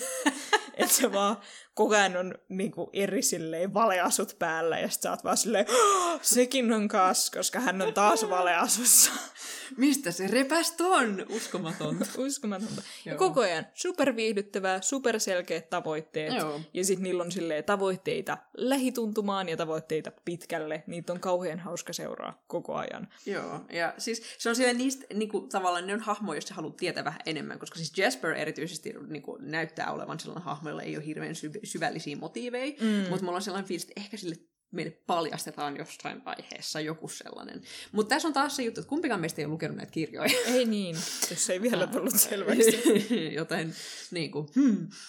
um, mulle sille Ines ja Jasper on niinku se mun dream team. Mä tykkään niistä Mä hirveästi. tykkään kaikesta kolmesta niistä. Käsistä mä oon silleen, okei, joo, se on niinku se tavallaan se, se vähän, M- Myönnetään, että se on semmoinen niinku brooding. se, se on sellainen brooding, vähän ilkeä, vähän tunteellisesti äh, hankala jäbä. Niin. Äh, ja niinku se top, sopii siihen kolmikkoon silleen se- hyvin. niin. Äh, Mutta niinku Ines ja Jasper on ne mun lemparit, mä vaan tykkään niistä kauheasti. Ne on, ne on mun fave-hahmot, koska ne on vaan, ne on vaan niin cooleja. Ja sitten niilläkin on sellainen äh, banter keskenään, mm, joka mm. vaan on mun mielestä kauhean, kauhean kiva ja jotenkin silleen... Tämä on niinku se ikään kuin se toinen, toinen niinku sille tarinan jana, joka menee tässä tuotantokaudessa. Mm. Ja mä sanoisin, että näillä on hierarkia Joo. näillä tarinan janoilla. Et Alinan tarina, sitten on se niinku Crow storyline, ja sitten kolmantena on okay. ää, Nina Zenek ää, ja ää, Matthias tai Matthias Helvar, ää, joka on selkeästi niinku, ää, pohjoismaalainen. Ja sitten tässä on taas sellainen maailmanrakennusasetelma, jossa niinku kaukana pohjoisessa on näitä turkiksia pitäviä väkivaltaisia taikuutta pelkääviä niinku, silleen Barbaareja. barbaareja ää, ju, juuri näin. joka mä olin jotka silleen- y- ymmärtävät traditionaaliset arvot. Arvot juurikin. Ja mä olin vähän silleen, no sehän oli valinta sitten. Ähm, mut, Ehkä tämä toimii siksi, että tämä sijoittuu just Eurooppaan, jossa voi olla vähän sille ehkä tämä ei ole niin vakavaa. Että I mean, me- se on jotenkin, se huvittaa mua kauheasti, että tässä on vaan, tämä on niin selkeästi amerikkalaiset näkökulmasta tehty, jos on vaan Se silleen, uu, spicy eurooppalaisia kulttuureja, jee, kaikkea voin tehdä näillä. Ja mä silleen, no niin voitkin. Um, mutta tota noin, joo, niin Ninan ja Matiaksen tällainen enemies to lovers, niin kuin, se, se, tää, tää oli niinku kaikkein eniten, koska yhtäkkiä sulle vaan esitellään, okei, tässä on tämmöinen yksinäinen naishahmo, joka toimii yksin, ja se liittyy jotenkin Darklingiin. Kuinka? Me emme tiedä. Ja sitten siinä tulee vaan semmoinen, miksi tämä on tässä? Koska niin kun näitä Kraus-tiimiä näytetään myös sen verran, ja ne aika nopeasti lähtee samoille hoodseille kuin missä Alina on. Joo. Ja sä oot silleen, okei, näiden tarinat aletaan yhdistää tässä. Jep. Niina vaan elää ihan toisaalla, silloin aivan Jep. omat jutut menossa, se ei jotenkin liity näihin muihin mitenkään. Mm. Sitä näkyy paljon vähemmän kuin näitä muita, ja sitten siinä tietysti tulee semmoinen, okei, tämä on tässä siksi, että ne tarvii tämän johonkin pisteeseen ennen kakkoskautta, mutta se on vaan tosi... Se tuntuu tosi Se irralliselta. on tosi irrallinen. Ja mä olin myös silleen, mä inhoon näiden suhdedynamiikkaa, mä ei kiinnosta ne hahmot yhtään. niin kuin mä olin vaan silleen, okei. Niillä on joo tää enemisty lovers-meininki, mikä oli fine, mutta ei erityisesti muakaan säväyttänyt, myönnettäköön. Mä olin silleen, ei mua kiinnostaa. Lähellä oli, että hyppäsin niiden kohtaukset yli, mutta enpä hypännyt sitten kuitenkaan. Kiltisti katsoin läpi. Katsoit. Toi on niinku se päärakenne tässä sarjassa. Kyllä. Et, Se tekee kyllä sitä there and back again niin kuin juttua, että se just on silleen, sit kun päästään Alinan tarinassa johonkin kliimaksiin tavallaan, niin sitten hypätään tänne Krausien porukkaan. Ja sitten siitä todennäköisesti takas Alinaan ja siitä ehkä Ninaan ja sitten taas Krausiin. Mm. Ja sitten hypätään tätä, että sitten Jaane just semmoinen, oh, mutta mitä tapahtuu seuraavaksi? Ja sitten näytetään, mitä muualla tapahtuu tai semmosista. juurikin. Se toimii tässä hirveän hyvin näiden tiimien, kanssa. Ai niin, ja sitten on Mal tietysti. Niin hän on vielä, hän on vielä tämä neljäs oksa tässä. Neljäs oksa. Se, sen, sen, se, se liittyy niin voimakkaasti siihen Alinaan. Niin, että mä en edes laskenut sitä. Mä olin silleen, what? Niin. Mutta sitten se ei ole samassa paikassa kuin Alina suurimman osan ajasta, Joo. mutta sitten se, sen ainut niin kun, tavoite on Alina, niin sit sitä on silleen, no hän liittyy suoraan Alinan tarinaan, koska se vaan yrittää päästä koko ajan Alinan luokke. Tässä on semmoinen, mikä on itse asiassa vähän semmoinen Netflix-sarja probleema, tai en mä tiedä, onko ongelma nyt varsinaisesti se oikea sana, mutta tämä silleen etenee tehokkaasti eteenpäin, Mm. mutta silleen hoiperrellen tai haahuillen. Vähän. Just silleen, että koko ajan tapahtuu ja mennään niinku vauhdilla kyllä eteenpäin, mutta sitten silleen ihan tosi haahuilevasti tai Mm. mm. niinku hoiperellen, että humalaisen lailla vappu, vappu-iltapäivänä, niin silleen tehokkaasti, mutta silleen just ja just pysytään pystyssä aina Niin. välillä. Öö, et on koko ajan kauhean kivaa, mutta sitten puolet ajasta on vähän silleen, onkohan tässä nyt taas, tällä on varmaan funktio sit pidemmän päälle, mutta on tää nyt, jaa. Joo, että silleen mulle niinku, eniten, eniten jäin niinku odottamaan tästä, että mitäköhän tapahtuu kakkostuottarissa, koska tästä varmasti tulee kakkostuottari. Varmasti. En Um, tiedä, onko se jo tekeillä suunnilleen. varmaa. Um, mutta tota, noin, joo, että tämä on niinku, silleen kuitenkin fantasiasarjaksi niinku ihan jees. Uh, Mm. Niinku YA-fantasiasarjaksi. En sinänsä voi paljon puhua, koska mä en ole katsonut näitä muita, niinku esimerkiksi Netflixin Cursed. En mä oo sitä kattonut. Uh, niin en mä sinänsä voi hirveästi puhua niinku YA-fantasiasarjoista, mutta silleen ulkopuolisen näkökulmasta mä olin silleen, on tää, on tää ihan jees. Kyllä mä niinku silleen ihan diggasin siitä. Joo, ja vaikka se on semmoinen niinku vähän haahuileva just siksi, että siinä on se semmoinen, miksi, miksi Ninan tarina olikaan tässä taas, Niin. ö, fiilis. Ja että joskus se on vaan just sitä, no Alina nyt retutetaan taas paikkaan, uuteen paikkaan tässä, mikäs siinä. Mutta sitten koska se etenee sen verran vauhdilla ja on niin kuin kuitenkin aika viihdyttävä koko ajan ja se maailma on kyllä kiinnostava öö, ja sopivan monta hahmoa on kuitenkin sen verran karismaattisia, Mm. Että sit siinä koko ajan on semmoinen niin kuin hyvä ja menevä fiilis kummiskin, vaikkei joka ikinen juttu olisi jotenkin ihan, ihan paikallaan mun mielestä. Mm. Niin sit siitä kokonaisuudestaan jää silleen kokemuksena semmoinen, että tää oli oikein jees. Jos, jos haluaa kuitenkin ihan hyvin suunnitellun, tosi makeen näköisen nuorille suunnatun fantasiatarinan, niin tää kyllä tekee sen oman juttunsa silleen tarpeeksi hyvin. Joo. Et en voi valittaa. Mut me voitaisiin mennä vihdoin viimein spoileriosuuteen, niin sit tää, tää ei ole ihan näin jotenkin vaikeeta tää puhuminen. Polttavimmat ide- ajatukset tästä. No, ehkä ensimmäisenä tulee varmaan tämä pääspoileri tässä sarjassa, on se Darkling onkin pahis. Mikä on kyllä tehty mun mielestä ihan hyvin, joka mun mielestä siinä on suorastaan meta-elementti. Koska öö, se Darklingin ja, tai Alexanderin ja Alinan suhde olisi helvetin epäilyttävä, jos tämä ei olisi YA-sarja. Joo, siis mä olin koko ajan silleen, toi on helvetin epäilyttävää, mutta sit mä koko ajan olin silleen, niin okei, okay, tää on YA, joten ihan normaalia, fine. Koska mäkin olin vähän just silleen niin kuin, no, Darling käyttäytyy vähän silleen shadisti ja se on just, just niin viettelevää, että se on vähän silleen epäilyttävää. Mutta mä en ollut mitenkään silleen sataprosenttisesti pahis, tai on niin pahis, mikä todennäköisesti mm. oli ehkä kyllä jonkin näkemys siinä. Mä en Joo. mitenkään yllättyisi, että joku olisi silleen sataprosenttia pahis.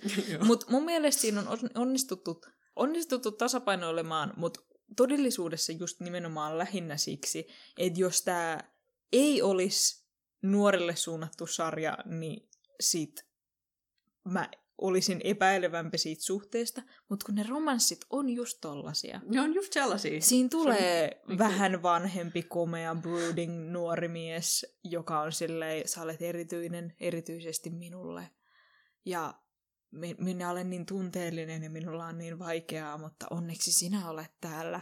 Joka on tietysti todellisessa maailmassa helvetin epäilyttävää. Silleen, hmm. Just silleen, miksi sä oot noin obsessoitunut näin nopeasti tästä tyypistä ja silleen tosi kuumallinen vaan kaikin puolin. Mutta sitten sit se on silleen, jep, tollasia ne on. Ja kun se romanssi. asennoitunut, asennoitunut Twilight-universumiin, niin, niin on silleen, joo joo. Kyllä, kyllä. Niin sit, sen takia se ei tunnu läheskään niin epäilyttävältä, mitä se periaatteessa, mutta tuntuu just silleen käänteeltä, mutta semmoiselta käänteeltä, jossa on hirveästi järkeä ja sitten se toimii lähinnä vaan siksi, että Joo. se silleen metatasolla se suhde toimii. Se leikittelee katsojien odotuksilla. Kyllä. Um, Ainoa, mikä mua vähän harmittaa, että Mette aikoo taas valittaa, mä puhun itsestäni myös kolmannessa persoonassa nyt vähintään toisen validi. kerran tässä jaksossa. Ö, mutta siis, ö, niin Mal on tylsä. ja ö, Darkling on paljon hauskempi poika. Tietysti, koska se on pahis, niin se todennäköisesti pysyy voimakkaasti tässä sarjassa mukana, eikä Oh, yeah. mitenkään lähde mihinkään. Öm, mut mua niinku silleen konsepti Alinan ja Malin romanssista ei kiinnosta pätkääkään. eh- ehkä sinä päivänä, kun Mal saa omia tavoitteita, eikä sen ainut tavoite vaan ole olla Alinan kanssa, niin sinä päivänä ehkä niiden suhde muuttuu kiinnostavammaksi, mutta mm, se ei ainakaan tässä ykköskaudessa vielä ei, tapahtunut. eipä ollut. Äh, siis mä olettaisin, että siinä kirjassa on ehkä enemmän niiden niin kuin, yhteisestä lapsuudesta, joka saattaa tehdä niistä silleen vähän, Tai jos ei mielenkiintoisemman, mutta silleen, you know, vähän kivemman. Ne oli mun mielestä tosi bländei myös. Mä olin silleen, eh, mutta tota, joo, en mä oikein tiedä, mitä mä edes sanoisin Mälistä. Se on vaan, you know, No, ei sit ole mitään ei siitä oikein sanottavaa. paljon sanottavaa. Se on vaan silleen Se, se on... jäbä. Se on, niin. Tässä vaan niin moni muu hahmo tarvii silleen, okei, okay, tavoitteeni. No, silläkin tavallaan on tavoite A, tai tavoite, niin kuin, tarvii päästä Asta b ja se B on aina alina. Mutta sitten, miten mä yritän tätä verrata jotenkin tähän Kassin porukkaan. Jos sen, okei, okay, koska Kassilla, silloin sen niin kun, tosi kaukana, kaukana, kaukana oleva tavoite, joka on se kosto. Et en mä tiedä, onko se sitten tavoite C jo. ja sitten siellä on väli-iso tavoite, joka on niin kuin saada tämä miljoona siitä, että se nappaa Alinan, joka on niin kuin iso tavoite B. Miljoona Krugea. niin. Ja sitten on ne kaikki pienet, niin kuin, mitä asioita me tarvitsemme, jotta voimme toteuttaa tämän niin kuin, miljoonan saamisen tavoitteet. Mm. Niin sitten se, silloin, silloin niin kuin, ja sitten silloin, silloin näiden, näiden suhteidensa kanssa silloin niitä merkittäviä tavoitteita just silleen, ah okei, okay, Ines täytyy saada ulos siitä bordellitalosta ja Mm. sitten omat bisnekset täytyy pitää yllä. Tarvitsen myös vaan rahaa, mutta sitten on nämä ystävät tässä ja silloin koko ajan niin kuin paljon, paljon Monta sellainen- rautaa tulessa. monta rautaa tulessa. Ja niin kun, öö, silleen, selkeitä tavoitteita, Mm. miten näihin eri silleen, niin kuin, suhteisiin ja niin kuin, päämääriin päästään ja niin kuin, paljon menellään. Mutta sitten kun se on Mal, joka on vaan silleen, mii, kaikki muu paitsi Alina. Ja sitten Alinan kohdallakin se on vaan vähän silleen, no mä vaan haluaisin olla tässä. Se on hänen päämääränsä. Mä vaan sille mä vaan toivon, että kakkostuottarissa Alina ja Mal tulee hengaamaan niinku sen Crow-jengin kanssa. Niin mäkin, koska jos ne on Koska- kahdesta, kahdestaan, niin mä en ala, koska ne on hirveän tylsiä kahdestaan. koska Alinan jutut toimii ennen kaikkea siksi, että sen ympärillä olevat jutut on tässä kaudessa hirveän kiinnostavia. Darkling on kiinnostava, se taikakoulu on kiinnostava, joo. öö, monet hahmot siinä taikakoulussa on kiinnostavia. Ja sit se ja Mal kahdestaan siinä Mm. mm. lopussa on se tylsä osuus, Nimenomaan. kun sä oot vaan silleen, siellä ne on, pä, pä, pä, metsässä tunteilevat. Minua ei hirveästi kiinnosta. Ja sitten kun Alinassa on niin paljon sille potentiaalisen maailman tavallaan poliittiseen niin kuin tasapainon ää, tutkimiseen myös, koska siis Alina kärsii rasismista Mm. ää, paljon. Ja mä, siis sitä ei avata siinä yhtään. Kun siinä on silleen, että okei, meillä on niin tämä big ass Ravkan niin kuin, valtakunta, jossa on tsaari ja sitten puolikas sitä valtakuntaa haluaa itsenäistyä. Ja se kuilu tekee tästä koko poliittisesta tilanteesta paljon kireemmän ja villimmän ja kaikki on silleen. Ja sitten siinä on lisäksi Shuhanin valtakunta, joka on niin kuin, I guess, vuorten toisella puolella etelään kohti. Ja Alina on puoliksi Shu, ja sitten me kuullaan se monta kertaa tässä, ja sille heitetään kaikki slurreja, niin kuin half-breed ja rice eater, joista mä oon vaan silleen, Shuhan on Kiina. Ähm, ähm, ja tota noin, ähm, mä oon vaan silleen, okei, milloin me saadaan tietää tästä lisää? Mikä tämä poliittinen niin kuin, juttu tässä on? Miksi tämä kireys on tässä? Koska Shuhania ei muuten oikeastaan mainita paljon ollenkaan. Mm, eikä Siinä. me nähdä sieltä muita. Niin, me nähdään niin kuin pelkästään Alinaa. Kertokaa minulle lisää tästä poliittisesta epätasapainosta. Onko tässä joku imperialismitausta? Mikä tässä se juttu on? Miksi ravkalaiset on kaikki perseestä? Ää, niin kuin silleen, miten- what's the deal? Et, mua, siis jälleen, mua kiinnosti tasan tarkkaan eniten tässä pelkästään tämän maailman rakennuksen niin kuin poliittiset osiot. Siinä oli myös niin kuin, selkeästi luokkajakoa, Mm. Ää, et siinä oli niinku, ähm, niinku vedon, vedonlyöjä, joka oli selkeästi niinku, silleen, ää, elintaso niinku pakolainen, mm. ää, joka oli päässyt kuilun poikki etsimään parempaa elämää perheellensä. Ja niin kuin, siinä on kaikki tosi mehukasta sellaista niin kuin, yhteiskunnallista sisältöä ja kritiikkiä ja niin kuin, poliittisia niin kuin, tasoja siihen maailmaan. Ja mä oon vaan silleen, pitääkö mun lukea se kirja, että mä saan lisää sitä, koska se on se mielenkiintoisin osa tässä mun mielestä. Niin. Noi kaikki tommoset kyllä pienet just jutut, just Niin. tää elintasopakolainen, teki siitä kauhean mielenkiintoisen.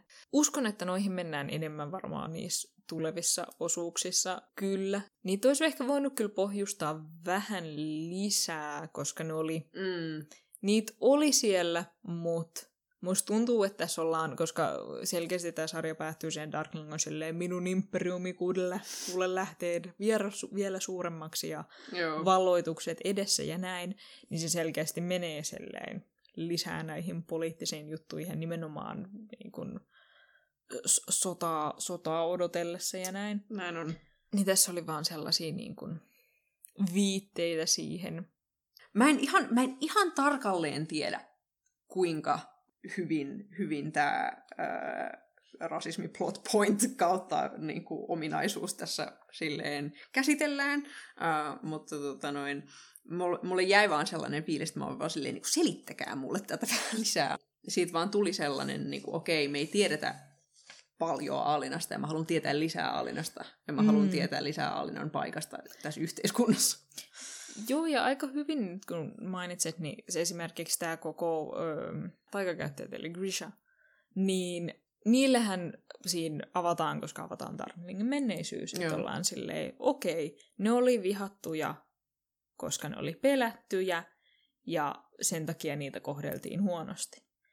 Ajan myötä koska Darkling osasi pistää itsensä silleen sopiviin paikkoihin poliittisesti. Se on pystynyt kääntämään sen ympäri, ja nyt ne on tavallaan sitä Eliittiä. eliittiä niin, että niitä kohdellaan selkeästi paremmin kuin näitä perusihmisiä, jotka ei käytä taikuutta. Mm. Ja sitten se, se selitetään jo kauhean hyvin, mutta sitten se on kyllä totta, että tätä shoo, niin kuin, miksi niitä kohdellaan noin, sitä ei selitetä. Ei. Muuta kuin, että se on niin kuin ulkopuolinen. Mm.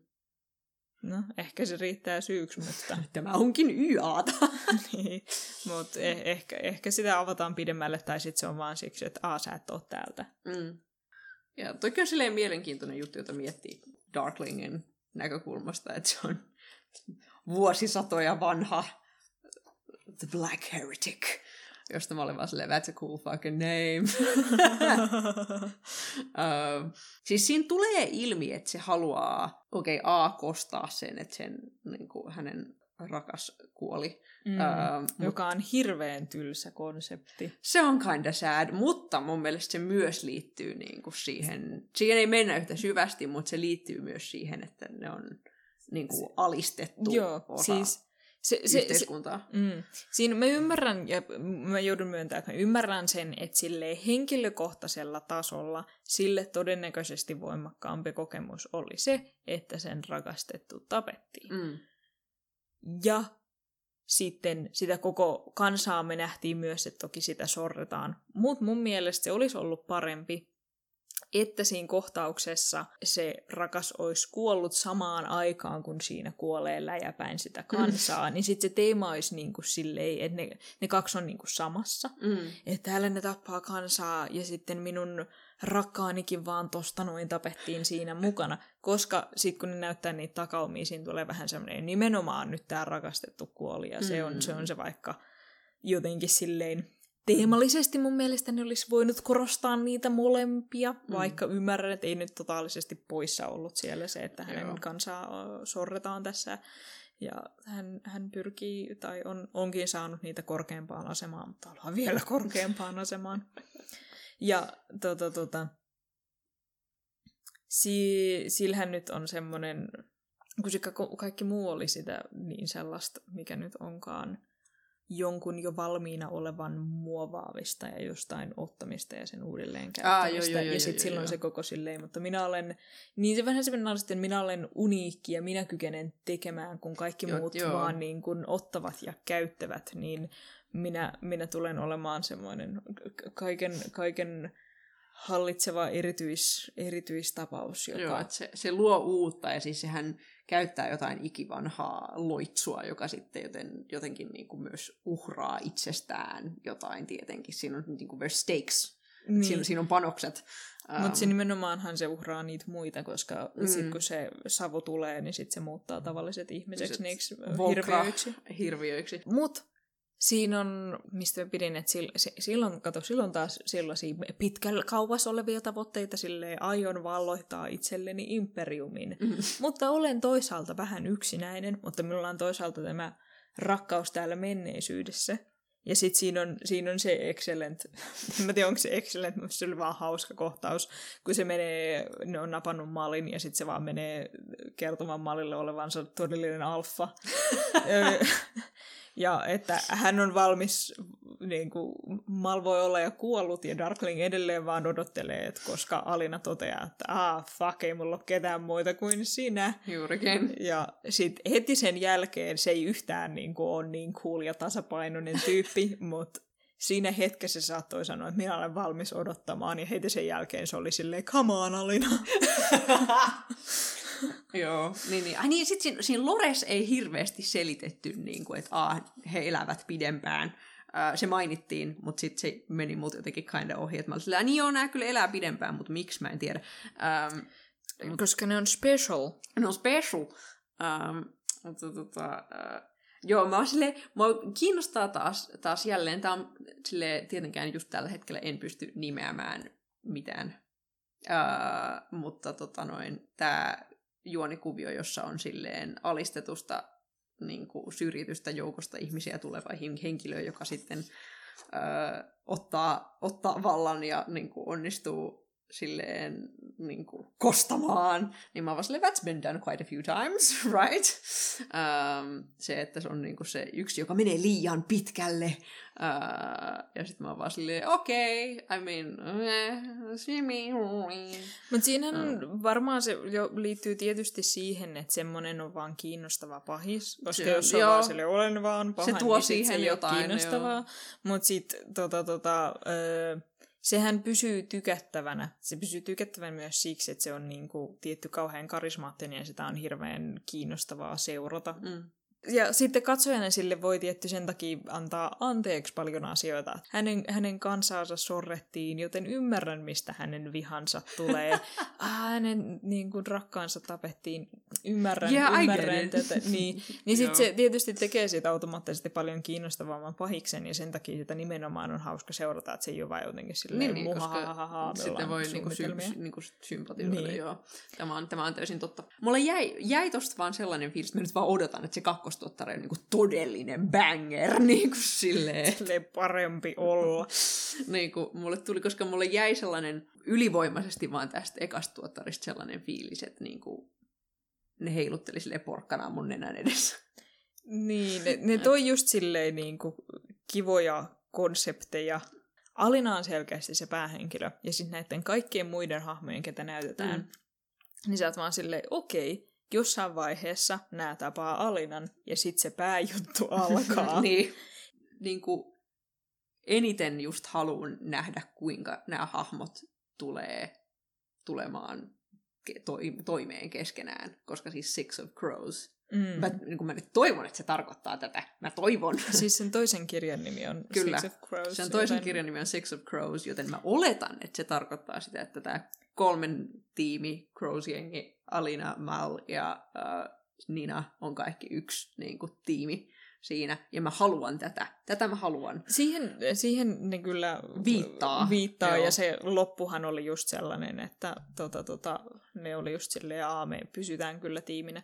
Konsepti kyllä siitä, että ne on niin kuin kaikki kuusi yhdessä, ja sit Darkling pahiksena, kovin karismaattisena, niin on oikeastaan aika hyvä. Se saattaisi toimia hyvinkin.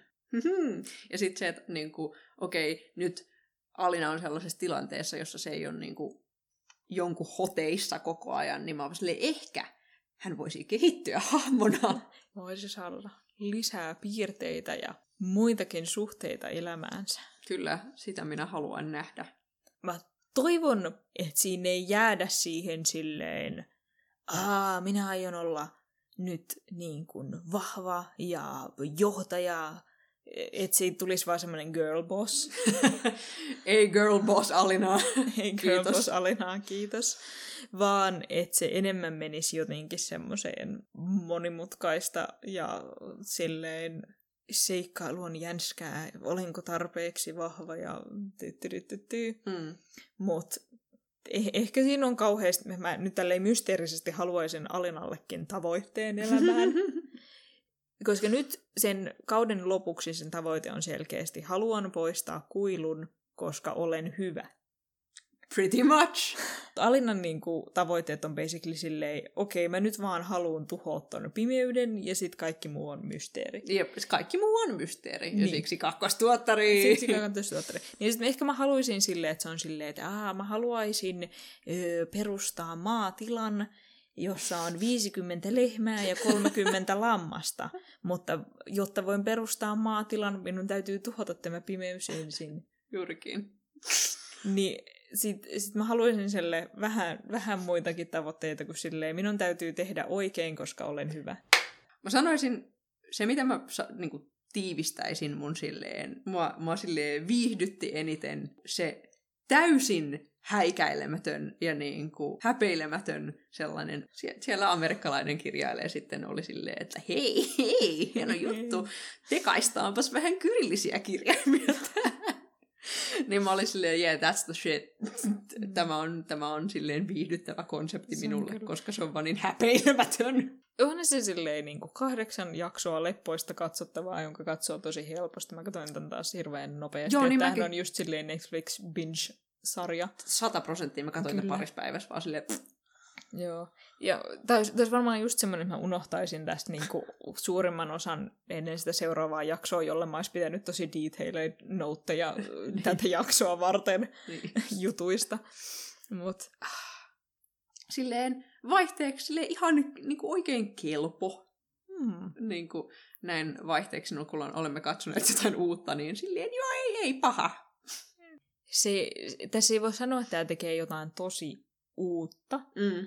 Mutta sit se ottaa just sellaisia, niin kuin, että ja sitten tämmöinen on tämä romanssi, ja sitten se on silleen, itse asiassa ei ollutkaan mm. coolia vanhempaa poikaa. Oh, Hän onkin vain perseestä. Oh no. Mutta pidät hänestä silti, koska hän on mielenkiintoisempia hahmoja tässä sarjassa. Juurikin. Oh. Niin sitten tollaset jutut toimii ja on niin kuin hyviä. Että niinku, et vaikka se ei tee mitään sille erityisen vallankumouksellista, niin siinä on vähän freesiä jotain. Joo, nimenomaan. No joo. Että siinä on niinku pieniä asioita. Kyllä. Kyllä. Toivottavasti tämä Shadow and Bonein menestys on ollut tarpeeksi hyvä, että Netflix edelleen jatkaa siihen panostamisen. Joo, ja sitä paitsi tämähän on täydellisen mittainen, koska Netflix ei tykkää tehdä yli kolmen kauden sarjoja, koska ihmiset Mm. lakkaa katsomasta sen jälkeen. Niinpä. Tai että siellä on vaan just se oma fanikuntansa, jotka katsoo niin monta kautta kuin vaan ikinä tuleekin. Mutta sitten semmoinen niinku yhtään kasuaalimpi katsoja yleensä lopettaa just siinä kolmannen tienoilla. Mm. Ja sitten se on silleen, aa, nyt ei ainakaan saa enää lisää katsojia todennäköisesti. Että turha, turha jatkaa sarjaa kolme kautta pidemmälle, niin tässä on silleen valmiina kirjoitettu kolme kautta sulle, niin silleen näppärä. Absolutely. Tämän jakson animeen sitten. Tämän kevätkauden äh, Wonder Egg Priorityin. Tähän varoitukseksi vaan, että tämä Wonder Egg Priority käsittelee ö, erittäinkin raskaita aiheita. Se itsemurha on tämän, ja tämän sarjan ytimessä tosi Joo. Voimakkaasti. Ja monet muut nuoriin tyttöihin kohdistuvat traumaattiset tapahtumat. Pahoinpitely ja vaikka mikä. Ja kiusaaminen ja Joo. tällaiset, niin ihan vain heads up tästä. Lyhyt juonitiivistelmä. Öm, Lukiolaistyttö Ain parhaan ja ainoan ystävän koiton tehtyä itsemurhan. Ai on lopettanut koulun käynnin, koska koulussa olo tuntuu liian raskaalta. Käy kuitenkin ilmi, että koito olisi mahdollista herättää henkiin, jos Ai pelastaa tarpeeksi muita itsemurhan tehneitä tyttöjä mysteerisessä unimaailmassa. Tätä pitää varmaan vähän avata, Joo. koska niin paljon erikoisia konsepteja. Eli siis äh, Ai on tällainen, niin kun se kutsuu itseään hiikomoriksi, äh, joka tarkoittaa semmoisen omaa huoneeseensa sulkeutunut tai kotiinsa sulkeutunut, mutta se kyllä itse asiassa lähtee ihan sieltä Näin on. kotootaan pyörimässä, se vaan ei tavallaan, ehkä se mitä se vi- viittaa tässä on, että se ei ole enää yhteiskunnan jäsen, Joo, että se, se, Koska ei se ei- osallistu. niin se ei suorita tätä niin kuin koululaisen tehtäväänsä tässä jatkamalla opintojaan, vaan että se niin kuin vaan on ja yrittää pärjätä. Se, miten tämä sarja alkaa ja kuinka se esitellään meille on, että se on ulkona, mutta se on ulkona yöllä. Mm. Ähm, ja se on heti silleen, siitä tulee heti jo sellainen, tämä oli tosi hieno sarja, niin kuin, jo tästä pelkästään, koska siis se, se esitellään meille tällaisena niin kuin yksinäisenä hahmona yöllä ulkona. Mm. Ähm, Ja heti siinä on semmoinen, niin kuin, aa, mitä tommonen teinituttu tekisi yöllä yksin ulkona, jotain on nyt ehkä vähän pielessä. jep, Ja se kyllä pakenee ulos aina salaa. näin on. Joo, että tosiaan äh, hän kohtaa yöllä kaskaan, äh, Mm. koska hän löysi kuolleen kaskaan, meni hautaamaan sen ja äh, sitten yhtäkkiä kaskas puhuikin hänelle ja sanoi, että menepäs tänne yhteen paikkaan, siellä on tällainen kapselikone, josta saat ensimmäisen ilmaisen munan lahjana. Ja sitten hän ei tiedä oikein mitä tehdä sillä, että ne on tällaisia tosi kananmunan näköisiä soikio vaan munia, joissa on joku koodi Mm. ähm, painettu siihen. Ja sitten hän pitää sitä kädessään ja hän nukahtaa. Ja sitten sen kautta hän päätyykin tähän äh, unitodellisuuteen, joka Aille näyttäytyy hänen koulunaan ensin. Ja sitten se jatkuu näin, että se palaa tähän tämän yhden talon luokse, jossa on tämä kapselikone, ja sitten laittaa kolikkoja sinne kapselikoneeseen ja vääntää niitä Wonder Eggeä sieltä. saa, saa lisää aina näitä egejä. Joo. Ja näistä se saa näitä munia. Ja sitten kun se rikkoo tällaisen munan, niin se ensinnäkin muuttuu suureksi, niin suureksi, että sinne mahtuu ihminen kyykyssä sisään, ja sitten se hajoaa, ja sieltä tulee tyttö ulos, joka on yleensä suunnilleen tämän ain ikäinen. Hmm. Ai, taitaa olla itse asiassa vasta yläasteella eikä lukiossa. Joo. Öö, että semmoinen 14-15 V. 14 mun mielestä. Joo, mutta suunnilleen tämän ikäinen tyttö. Ja sitten selviää, että vaikka väli näyttää sieltä, että ai rikkois nämä munat niin kuin tässä meidän todellisuudessamme, niin me ollaankin jo yhtäkkiä siellä unimaailmassa, koska nämä tytöt tulee sieltä munista vaan ulos siinä mysteerisessä unimaailmassa tai toisessa todellisuudessa, Jep. joka aina lopulta, aina tapauksessa, on tämä koulu. Tätä munasta tullutta tyttöä, sen, sen kimppuun alkaa erinäiset en, pienemmät olennot ensin hyökkäämään. Siellä on semmoisia pikkuhirviöitä.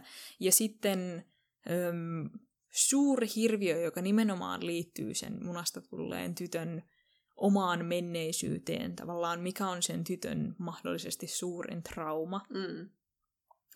Öö, siellä on esimerkiksi valtaansa hyväksikäyttävä liikunnan opettaja, joka odottaa niin kuin mahdottoman hyviä suorituksia.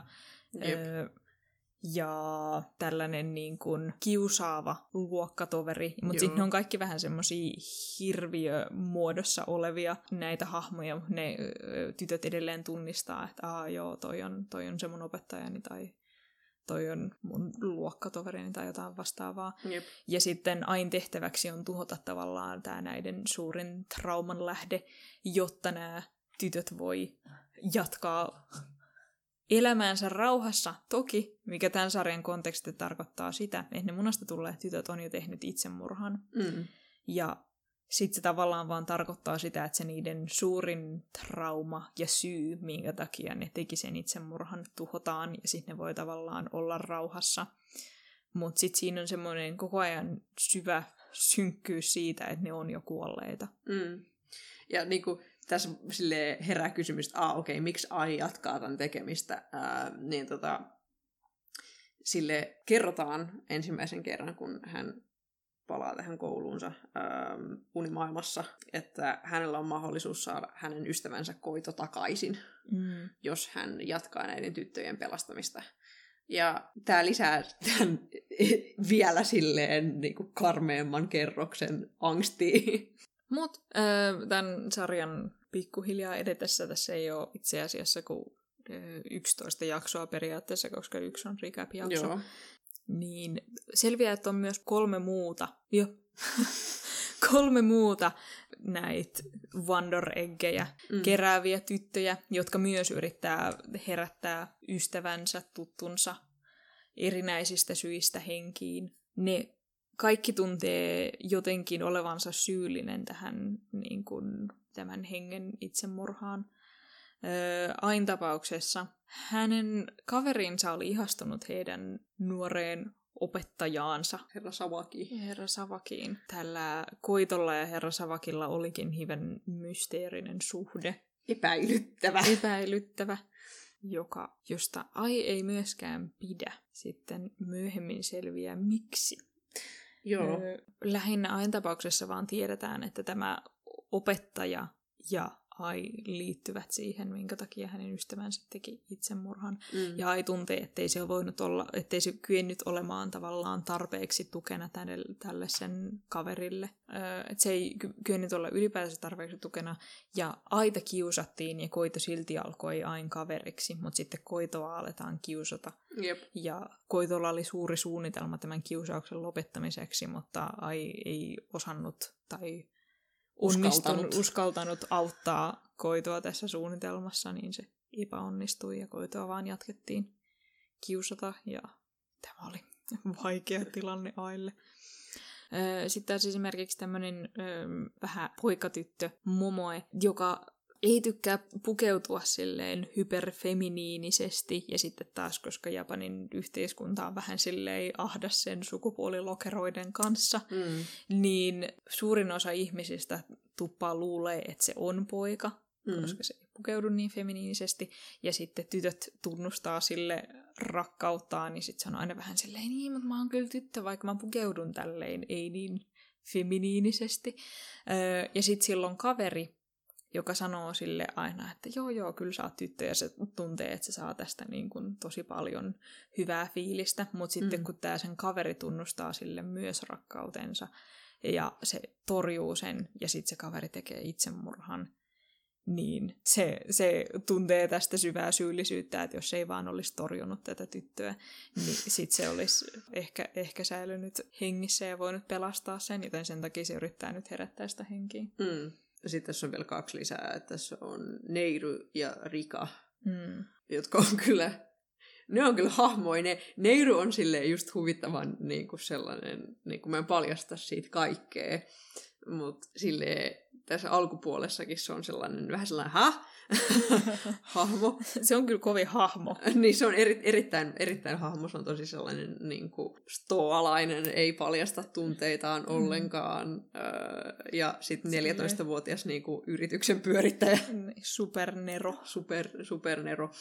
Ja sitten sillä on aika oikeastaan monimutkainen se, sen... Ähm, hänen suhteensa, hänen siskonsa, ketä hän koittaa herättää henkiin. Jep. Ja sitten Rika on vaan äärimmäisen niin traumatisoitunut silleen juniori-idoli. Joo.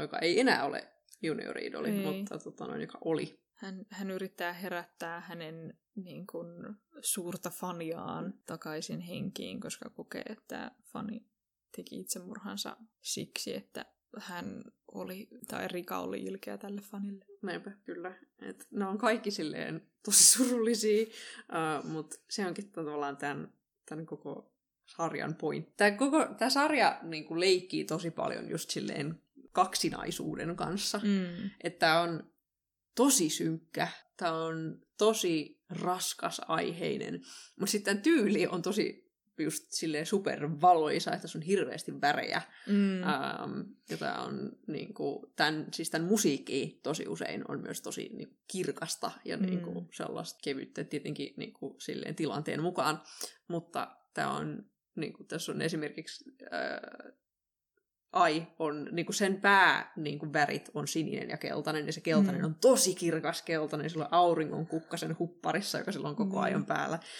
Se on varsinkin siinä alussa niin hassu, kun se on sen eka jakson kauhean synkkä ja se ei tiedä, mitä se tekee, mutta sitten se silti pukeutuu aurinkohuppariin. Jep. Ja sitten kun se pikkuhiljaa alkaa siitä niin kuin piristymään, kun se saa lisää kavereita ja näin, niin sitten sä oot silleen, aa, se on aurinkohupparityttö, kyllä. Mm, kyllä, että se, se on niin kuin jo pelkästään tämä niin estetiikka, tematiikka, balanssi on sille mm. erittäin niin kuin, yö ja päivä. Joo. Monesti musta tuntuu, että se, tässä on, ei, ei se ehkä aivan täysin, mutta tämä tuntuu välillä, että se on kerrottu just niin kuin niiden nuorten, lähes lasten mm. näkökulmasta. Ja se tavallaan tuo siihen sitä piirteyttä, että sitten kun ne on niinku, ne tytöt on porukassa, niin sitten niillä on silleen kauhean hyvää ja kivaa. Ja sitten on taas kauhean raskasta ja vaikeaa, kun taistellaan unimaailmassa hirviöitä vastaan mm. itsemurhan tehneiden tyttöjen kanssa. Mutta sitten on kuitenkin semmoisia jotenkin tasapainollaan sellaisen, niin kuin, että, että hyvää on silti olemassa. Mm varsinkin aluksi mä katoin tätä ihan silleen kämmenet hioten. Koska se teema oli jotenkin niin synkkä. Ja sit vaikka esimerkiksi siinä unimaailmassa ne tytöt ei ole mitenkään ikinä silleen jotenkin supersynkisteleviä edes. Mm. Mutta siinä on silti aina se jotenkin paino päällä, että ne on jo kuolleita. Niinpä. Ja tää on enää vaan semmonen, että levätkää rauhassa. Niin kuin teko, et, ja koska ai itse ei välttämättä selviä sieltä unimaailmasta hengissä, mm. niin sitten siinä on semmoinen oma erikoinen paino siinä, että ah, joo, nämä on kuolleita ja ai melkein uhraa itsensä taistellessa niitä vastaan. Niin, kun miettii sitä tavallaan sitä symbolista painoarvoa siinä on, että tässä on niinku tämä lapsi, joka silleen kantaa näiden niinku muiden traumaa silleen unimaailmassa. Mm melkein oman henkensä uhalla. Tai sehän on, koska jos ne loukkaantuu siinä unimaailmassa, nehän loukkaantui myös oikeassa Joo. maailmassa. Ja sitten siinä onkin joskus hurja, kun ne näytetään, että aa joo, ja sitten joku kärrättiin sairaalaan, koska se Joo. loukkaantuikin vähän enemmän siinä unimaailmassa. Jep. Um, et se on, se on karmiva, karmiva ajatus, että sulla on nämä, niin nämä pikkutytöt, nämä silleen 14V-lapset, se kuinka ne niin kuin melkein, en sanoisi turhaan, mutta silleen niin kuin, tavallaan silleen elää tosi vahvasti näiden muiden tyttöjen niin kuin, kärsimyksen kanssa. Mm. Ja se on aivan hirvittävää. Ja mun tässä on, tässä on niin paljon, ää, tässä on tosi paljon tulkittavaa tässä sarjassa. Mm. Mm. Ja mun mielestä yksi, yksi niistä on just tavallaan sellainen yleinen nuorten tyttöjen ja nuorten tavallaan niin kuin paineet ja kärsimys. Mm. Sehän, ne, suurin osahan näistä unihirviöistä just edustaa jotain niin kuin nimenomaan nuoriin tyttöihin Mm. mm. ö, kohdistuvaa, toistuvaa painetta ja kärsimystä. Kiusausta nyt tapahtuu kaikkia kohtaan, mutta Mm. silleen nuoriin kohdistuvia just se semmoinen niin kuin, esimerkiksi nämä koko hyväksikäyttävä kendo-opettaja ja sitten siinä tulee mukaan just se semmoinen koko niin kuin, miten se nyt sanoisi, koulun esimerkiksi infrastruktuuri siinä, että se on sun harrasteopettaja ja niin kuin joku, joka on tavallaan sua korkeammassa asemassa kuin se Mm. 14V-tyttö, joka ei tiedä, mitä se tekee. Ja sitten, että sen ratkaisu on ollut tähän vaikeaan tilanteeseen se, että se tappaa itsensä. Mm. Niin sitten siinä tavallaan on kyllä jo vähän semmoinen tunne, että siinä kysellään näitä rakenteita. Mm. Et, tai sitten tämä toinen hyväksikäyttävä niin kun, ö, työpaikan, isän työpaikan, oliko se jopa pomo? Taisi olla, joo, se oli Joo. joko pomo tai joku toinen kollega. Niin, mutta mun mielestä myös nimenomaan sitä isää korkeammassa asemassa asemassa, oleva, jolloin siitä tulee tämä koko semmoinen niin kuin, niin kuin se isä periaatteessa voi, tai toden, voi saada potkut tältä työpaikalta, jos tästä nostaa äläkän. Ja sit se tyttö on jumissa sellaisessa, niin kun, mitä jos sä nyt vaan et valittais tästä, niin sit me voidaan vaan kaikki esittää, että tätä ei tapahdu ja meidän ei tarvii ratkaista tätä tilannetta. Mm. Mm. Ja voidaan jatkaa onnellisesti ilman, että isä on työtön. Entäpä jos? Mm. niin. Mutta sitten se tietysti ei ole ihan hirveän onnellinen tälle tytölle se tilanne. Eipä. tykkäsin kyllä kauhean kovasti näistä niin kuin yhteiskunnallisen voiman käytön ilmentymistä. Mm. Siitä, siinä on tietty semmoinen hyvä fiilis, kun ne silleen tavallaan elämänsä viimeisellä hetkellä Ai tulee vetämään näitä hirviöitä turpaan. Mm. Ja sitten tytöt saa sentään levätä rauhassa. Joo. Et, sentään. Jokainen jakso on, niin kuin, tämä koko sarja on vaan silleen sarja tällaisia niin kuin katarttisia, niin, Mm. mm. niin kuin, hakkaan ydintraumani niin kuin kuoliaaksi silleen hetkiä.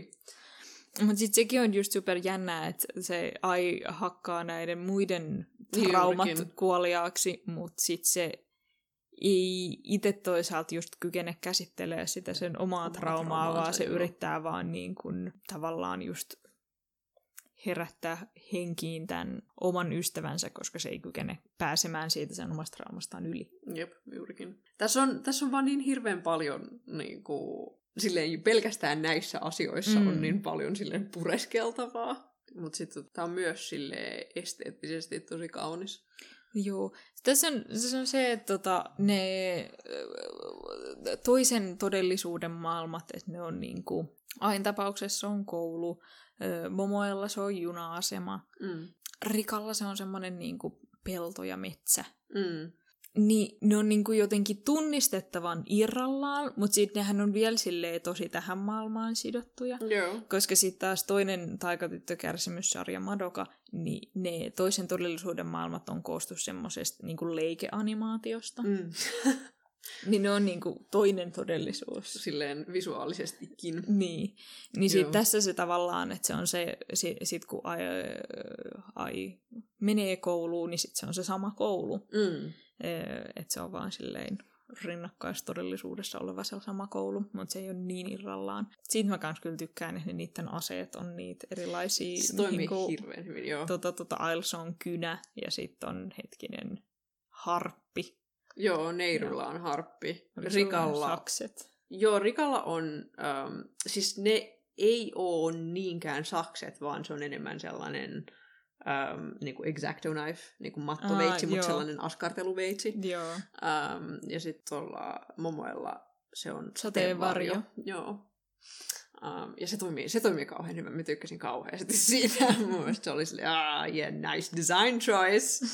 Joku silleen hyvä, hyvä valinta. Ja sitten kun tää on myös kauhean silleen sulava ja elokuvallinen ja nätti ylipäätään Joo. vaan, niin mä tykkäsin siitä. Se on niinku, mä usein. tykkään tästä siitä alkulaulusta lähtien, Mm. et koska se on niin silleen semmoinen hillitty biisi ja sitten siinä näytetään sekä live-kuvaa, Joo. tai live on väärä sana, mutta siis ei piirrettyä videokuvaa, ja sitten niin kuin sinne piirretään asioita, ja sitten se on vaan jotenkin sellaista, että kuvataan vaan silleen valoa, ja miten valo näkyy maailmassa, ja siinä on se tunnelma, ja sitten sama tuntuu toistuvan just siinä sarjassakin, että siinä vaan niin kuin, kaikki tuntuu tavallaan valoisalta, Mm. mikä on vähän haastava se, että ehkä siksi, että monesti sarjat on silleen mattavalaistu tosi Mm. voimakkaasti, niin tässä ne tuntuu, että Aa, tuolta toi valo tulee ja sitten sen heijasteet näkyy siinä sarjassa. Joo. Ja kaikki se tuntuu tosi elävältä. Mm. Tää on silleen, kun tää on tavallaan niinku YA-jakso, Mm. niin mä oon vähän silleen, että niinku kutsuisinko mä tätä YAksi. En samalla Ei. tavalla kuin Shadow and Bone, mutta sillä tavalla, että tässä on just nuorten niinku, elämää koskevia teemoja. Niin. Et kun miettii silleen vanhem, vanhempaa YA-kirjallisuutta, ja no miksei nykyistäkin, mutta just sellaista niinku, tosi ikäviä asioita, joita nuoret kohtaa. niin. um, silleen, tapa, jolla lähestyy niitä on tavallaan silleen helposti lähestyttävä siinä mielessä, että siinä on just se rinnakkaistodellisuus. Että mm. siinä tavallaan kuvitetaan sitä jollain tavalla. Mm. Mutta mä, silti, mä en silti niinku varsinaisesti kutsuisi tätä YAksi. Ei, ei, ei silleen Mutta samalla niinku- lailla todellakaan kuin Shadow and Ei. Bone. Mutta tässä on niinku niitä piirteitä siinä tematiikassa spesifisti. Niin. Mä ehkä valkkasin tämän tähän nimenomaan siksi, eh, että on uusi. Mm. Ei, okei. Okay. Ja siis todellisuudessa siis ennen kaikkea siksi, että on musta tosi selkeästi niiden nuorten näkökulmasta, mikä jossain määrin ei edes ole YA-juttu. Mm. Koska YAt on monesti kirjoja, jotka on tehty nuorille ja ne kertoo nuorista, Mm. mutta onko ne kuinka semmoisen aidon nuoren näkökulmasta, Harvemmin. niin se on toinen kysymys. Vaan enemmän kertoo sille erityisestä just Joo. nuoresta, monesti varsinkin mitä fantastisempaan mennään ja näin. Ja ne käsittelee niinku tematiikkaa, joka koskee nuoria, mutta ei silleen just välttämättä nuorten näkökulmasta. Niin, Joo. nimenomaan. Niin sitten taas mä otin tämän tavallaan vähän silleen vastapainoksi sille, Mhm. että tämä käsittelee sitä jotenkin semmoisen niin kuin, että ain ö, mielialat tuntuu vaikuttavan siihen, miten eri asioita näytetään. Joo. Et mitä mieltä ai on siitä asiasta, niin se vaikuttaa myös siihen, miten meille katsojina se asia esitellään. Jep. Niin sit mä otin tämän tämmöisen näkökulman takia. Et, et, joo, tämä ei ole sillä lailla, samalla lailla tunnu ihan semmoiselle nuorille tehdyltä, vaan enemmän semmoisen niin kuin nuoren näkökulmasta. Tässä on hetkiä, jotka on epäluotettavia tavallaan, sille että on niin epäluotettavan kertojan kertomia. Mm. Esimerkiksi siinä tosi pitkään ollaan just silleen, ah, mikä tämän opettajan juttu on, se on Joo. hirveän epäilyttävä ja Niin silleen, miksi herra Sauaki käy aina kotona niin, usein? niin, Hän tuo hänelle läksyjä, mutta miksi hän käy siellä noin usein? just silleen. Ja sitten ai muistelee aina tätä opettajaa yhdessä sen koitokaverin kanssa ja sitten siinä ollaan silleen, "Ää, mikä hän herra Savakin suhde tähän 14V-koitotyttöön oli? Hmm. hmm. Päästään eteenpäin ja sitten mahdollisesti paljon, että ehkä se ei ole mitään ihan hirveän dramaattista. Mm. Et siinä ei ole ihan sata prosenttia varmaan, mikä on missä. Ja sitten siinä on öö, kiva just se, että koska se lopulta kertoo kuitenkin neljästä tytöstä, niin Mm. aion kyllä siis selkeästi se päähenkilö, ei siinä. Mm. Mutta sitten niillä kaikilla on niin kun selkeät luonteenpiirteet. Nämä ehkä niin kuin, ne kyllä myös inhimilliseltä tuntuvat Rika ja Momoe. Mm. Ne on vähän vähemmän. Siinä on niin paljon semmoisia karakteerityyppejä, se supernerous ja äh, business girl boss 14-vuotiaana aspekti tekee siitä vähän semmoisen hahmon tuntuisen, mutta sitten nämä kaksi muuta, niin sitten niitäkin esitellään sen verran, että niiden tavallaan semmoiset niiden huolet ja näkökulmat ja miten ne näkee maailmaa ja eroaa aina näkökulmasta nousee kuitenkin hyvin eteen. Et mun mielestä on tämä koko niin kun, minut nähdään erilaisena ihan vaan siksi, että mä pukeudun vähän eri lailla. Mm. Siinä on toki hirveän hyvä rinnastus, tai rinnastus, mä en tiedä mitä sanaa mä tässä halu, voisin tai olisi oikea käyttää tai haen, mutta siis öö, yksi näistä tytöistä, joka ei itse asiassa ole tyttö, öö, jonka se öö, pelastaa, on tämmöinen transpoika. Joo, mä olin erittäin yllättynyt. Mä olin silleen, jaa, oho. Um, Öö, mun lempiasia on, että sen takki on, takki on transväreis. Nice. Trans- Mäkin itse asiassa, mä, joo, mäkin itse asiassa katoin sitä ja olin silleen, hmm, olikohan tämä tarkoituksella, baby. Oh, nice details. Mutta joo, sano.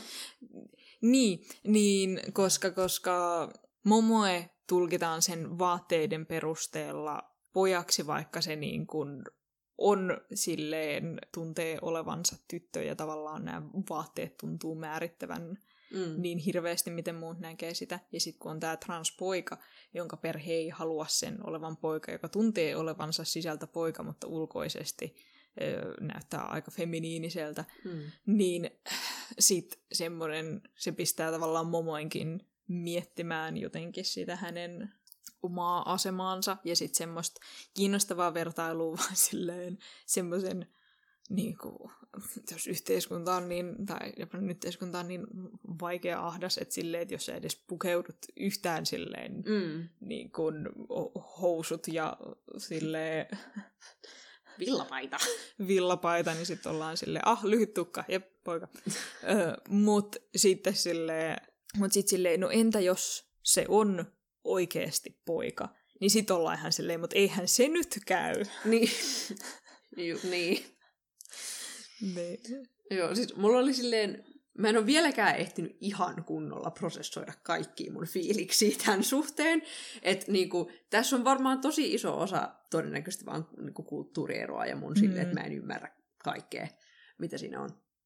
Mutta tota noin, mua silleen, mulle, mulle niinku mä tavallaan yritin estää mun sellaista automaattista harmistumistani, koska mä olin silleen niinku, okei, okay, niinku, oh wow, okei, okay, tässä käsitellään niinku silleen sukupuoli-identiteetin näkemistä yhteiskunnassa. Mm. Ähm, mutta mulla vaan silleen se automaattinen harmitus tuli siitä, että no tietenkin tämä tehdään silleen cishet-näkökulman kautta, koska miten muuten se nyt tehtäisiin. Meh. Ähm, et se, niin mä myönnän, että se edelleen harmistuttaa mua ihan lievästi. ähm, Se, se sinulle sallitaan. mutta tota noin, se, se oli silti tosi, tosi tavallaan mielenkiintoista, että ne ylipäätään edes meni sinne. Mm. Ja mä olin, mä olin tosi yllättynyt, että niinku, koska alun, niinku ennen sitä jaksoa, jossa tota, tämä Momo pelasti tämän pojan, Mm. ähm, niin mä olin of silleen, no niin, joo, hirveetä, kun olet äh, niin kuin gender non-conforming ja kaikki nämä tytöt tykkää susta ihan kauheasti. Silloin kun minä olin yläasteella, niin mun kiusaajatytöt ei halunnut koskea muhun liikuntatunnilla, kun meidän piti tehdä pari tansseja. Joten, you know, yeah, fine. Um, Se on kyllä erilaiset kokemukset, että täällä sä oot vaan vihattu ja siellä sä oot silleen turvallinen poika. koska niin kuin, mulle se automaattinen niin kuin, tunnereaktio oli se, että niin kuin, eihän toi totta, ei tota tapahdu, who the fuck gets that, mutta tietenkin mä en tiedä, joten mä en sinänsä voi sanoa. Mutta mulle Japanissa se... se on niin toistuva itse asiassa. Se, niin siis, kun se on toistuva kli- trooppi. trooppi Joo. että se, se perustuu silloin todellisuuteen, että se nyt ei ole aivan keksitty jostain. En mä nyt sano, että joka ikiselle niin kuin yhtään maskuliinisemmin pukeutuvalle tytölle, joka Mm. ikinen tyttö nyt tulee myöntämään rakkautensa, mutta silleen ei sitä nyt aivan tyhjästä ole keksitty kyllä. Mm. Et, et mä, mä niinku, silleen mun se automaattinen niinku, oli sellainen niinku, bullshitti, I can't believe you're doing this to me, niinku, silleen, niinku, god damn, niinku, voisiko silleen niinku, queer-asioita oikeasti miettiä joskus silleen vähän lisää. Um, Mutta sitten ne, sit ne meni tähän, niinku, silleen, niillä oli tämä jakso, jossa käsiteltiin oikeasti niinku, transidentiteettiä, mm. ja vaikka se oli lyhyt, niin mä olin silleen, wow, ne niinku, teki sen, Niin. Uff, amazing! Uh, että et mä olin silleen niin kuin yllättynyt ja niin kuin positiiv- positiivisesti yllättynyt, että ne oikeasti niin kuin menikin niin pitkälle. Um, että ne niin kuin, silleen oli silleen, tämä on konsepti, olkaa hyvä. Ehkä, ehkä tähän väliin mä voin mainita tämän, että tota, tota, tämä on originelli anime. Se jostain syystä nyt on tämän kohdalla tarkoittanut sitä, että joku on suunnitellut sarjan, joka selkeästi tarvitsisi semmoiset 24 jaksoa, Mm. ja sitten niille on sanottu, että saatte kuulla 12 tai 11. Ö, Ja sitten ne on, ne on tehnyt sen 12-11 jaksoa sitä. En tiedä tasan tarkkaa, kävikö näin One Direct kanssa, koska kukaan ei ole laittanut sitä niin kuin mustaa valkoisella.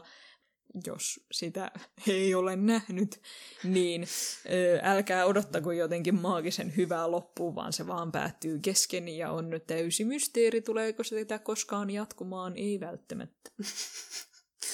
Niin, niin, niinhän se menee. Joo, että tämän, tämä oli, tämän loppu oli kyllä... Mulla siis, kun mä katoin, mä katoin sen jakson, ja sitten mä olin silleen, niin kuin, mulla on jäänyt epäselväksi, katoinko mä sen jakson, koska mä oon vaan silleen, mitä?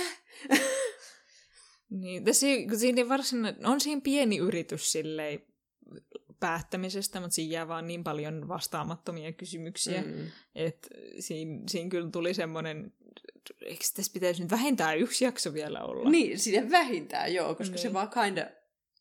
Mua. Et, niin kun, ehkä jossain tulevassa jaksossa voin, voin ilmoittaa, jos tämän tekijät kertoo, että miksi se päättyi näin. Ni- niin. Mä en nyt ainakaan vielä löytänyt tästä niin kun, ö, kommentteja asiasta, mutta Mm. ehkä mahdollisesti tulevaisuudessa saamme tietää, miksi se päättyi näin absurdisti.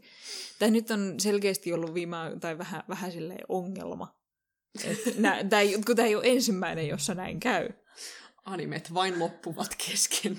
Ja se ei ole niin probleema, jos ne olisi, niillä olisi manga taustalla, koska tätä on kyllä tavallaan tämä on ollut juttu pitkään silleen mangan anime-versioissa, koska Mm. ne yleensä tehdään siksi, että sitä mangaa ostettaisiin lisää. Mm, ah, okei, okay, joo, joo. Että ne on tavallaan sen mangan mainoksia, että tehdään 12 jaksoa animea ja sitten ihmiset katsoo sitä animea. Jos se myy ihan hulluna se anime, niin kyllä sitäkin tehdään lisää, mutta se ennen kaikkea on tehty tavallaan siksi, että mangaa myytäisiin lisää. Ah. Mutta tämä on originaali, niin sit kun ne päättää sen kesken, niin sit sä et voi mennä lukemaan sitä loppuun.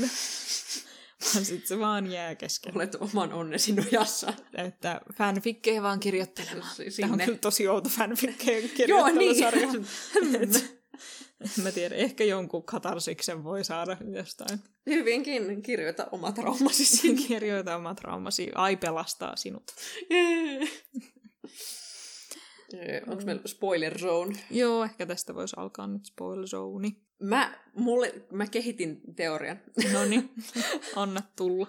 siis äh, jälleen mä en tiedä, onko tää mun taas länkkärilasit pääs or whatever, mutta tota noin, mä vaan sain irti, kun tosiaan paljastuu viimeisissä jaksoissa, että jälleen mä en ihan täysin ymmärrä miten, äh, mutta niin tämä Akkan ja Yrä-Akkan luoma äh, tota, tekoäly pikkutyttö Frill, Mm. ähm, niin siinä jotenkin niin kuin kerrotaan, että Frill käyttää näitä kahta tietokoneohjelmaa kuin Dot ja Hyphen, mä en tiedä ymmärsikö mä tätä oikein, mutta tota noin, äm, niin kuin houkuttelemaan tyttöjä tekemään itsemurhan. Joo. Joo. Mäkin niinku ymmärsin sen noin ja olin syvästi pettynyt. Joo, mä olin silleen, häh? Ähm, ja sitten siinä oli kokonainen tällainen juttu, johon ne ei mennyt mitenkään ihan hirveästi sen niin kuin, kuoleman tutkimuksen kanssa, mm. jota siis Kotobuki myös teki, tämä tota, Niin. noin, äm, Neidun ystävä, äm, niin tutki, tutki kuolemaa ja erityisesti niin kuin, rauhallista kuolemaa, Mm. kuoleman houkutusta. Siis Thanatos, johon ne viittaa, joka on Mm. kreikkalainen er, niin kuin spesifisti rauhallisen kuoleman jumala. Mm. Ähm, niin ne tutki sitä, mutta sitten siihen ei oikein menty siihen. Ja sitten siinä oli vaan niinku, tämä hirveä tragedia siinä, että nämä kaksi niinku, miestutkijaa loi tällaisen täydellisen pikkutytön, jolla on just silleen aina välillä oikukkaita tunteita. Ja sitten se on ehkä, että se on niinku, tavallinen pikkutyttö. Mutta sitten Mm. mä niinku tulkitsin sen sellaisen, että, niinku, että ah, okei, tämä koko sarja kertoo siitä, kuinka niinku, patriarkaalinen yhteiskunta ja odotus nuoria tyttöjä kohtaan tekee niiden elämästä kauheata ja traumaattista. Mm. Ja se kaikki tulee just tähän Frillin Mm. niinku, olemassaoloon ja siihen, kuinka tämä niinku, erityisesti Frill sitten... Luotiin täydelliseksi pikkutytöksi ja se ei silti kelvannut. Joo, se ei silti kelvannut ja sitten kaiken lisäksi ne toksiset tavallaan odotukset Frilliä Mm. kohtaan teki siitä hirviön. Niin. Ja tavallaan, niin kuin, että mä olin silleen, "Aa, okei, okei, okei, okei. Ähm, Siinä, että mä olin silleen erittäin mielenkiintoista, mutta siis siinä oli, siinä oli vaan ne tietyt asiat, joista mä olin silleen, häh? Joo, mulkin niinku, mä olin vielä just ihan tosta Frillistä silleen vielä niinku, okei, okei, tää on vielä ihan kiinnostavaa, että ne vaan ha- halus lapsia, oli valmis tavallaan mm. Tekemään mitä tahansa, ja sitten kun tässä iso teemahan on vaan se niin kuin, öm, surun käsittely, Mm.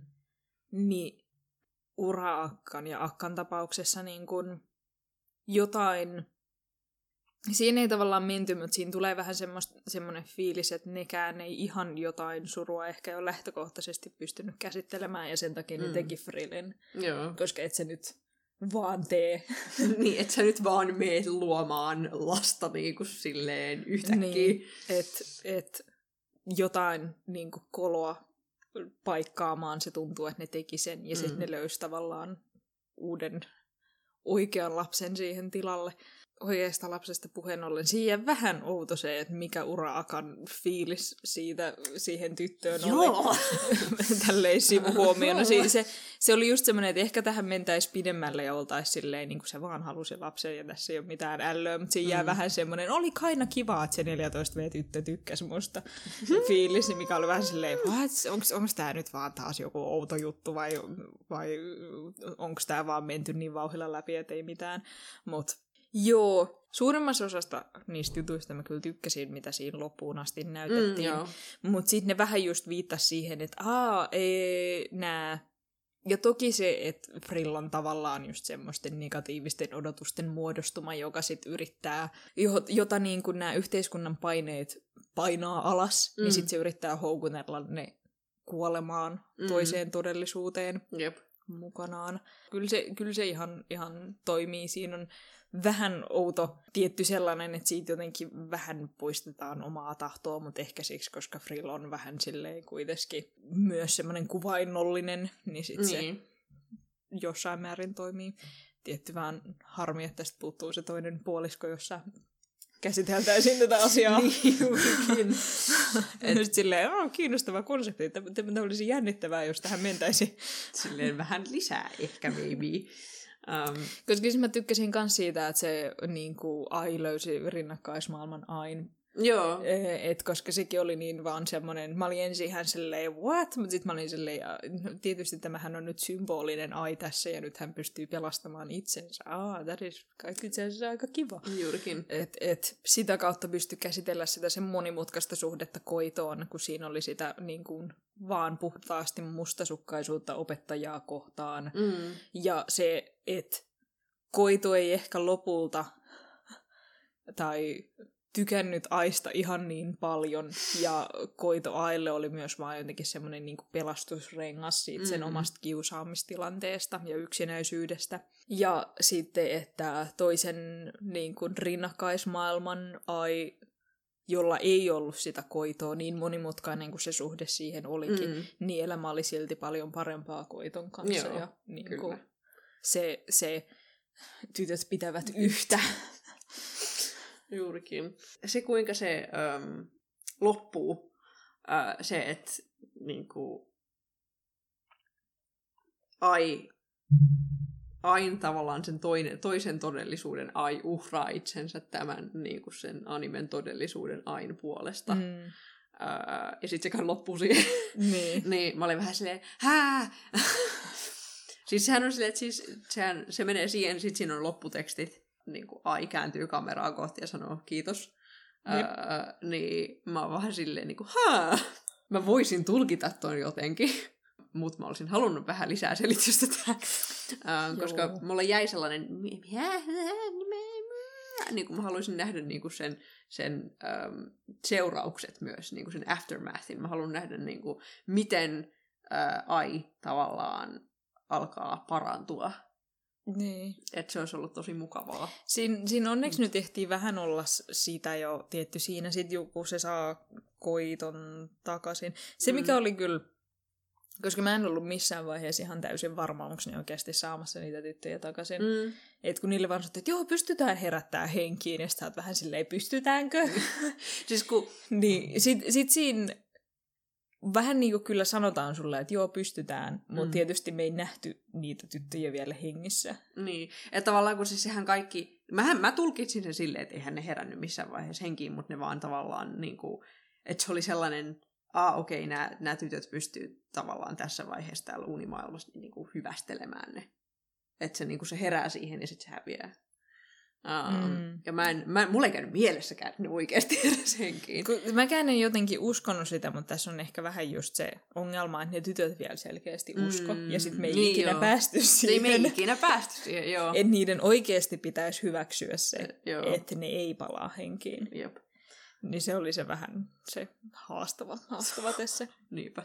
Ehkä mua, mua turhautti se, että niinku siinä kind aaltoiltiin just se, että niinku, onko herra Sauaki ihan perseestä vai ei. Niinku, siinä ei... Mä olin niinku fine senkaan niin pitkälle, kun ne oli silleen, se on hyvä tyyppi. Ja Mm. tässä on vaan tavallaan värittynyt näkökulma siitä, että sitä näytetään epäilyttävänä, koska silleen... Öö, Koska ai on mustasukkainen. Niin, Joo. ja sit, sit se, se, mä itse asiassa pidin tosi paljon siitä jaksosta, kun se menee katsoa sitä sen näyttelyä. Ja Mm. sit se on silleen, että öö, ai olet hieno ja vahva tyttö ja mä rakastan äitiäsi kovasti ja aion silleen, fuck, kai mun pitää hyväksyä tää.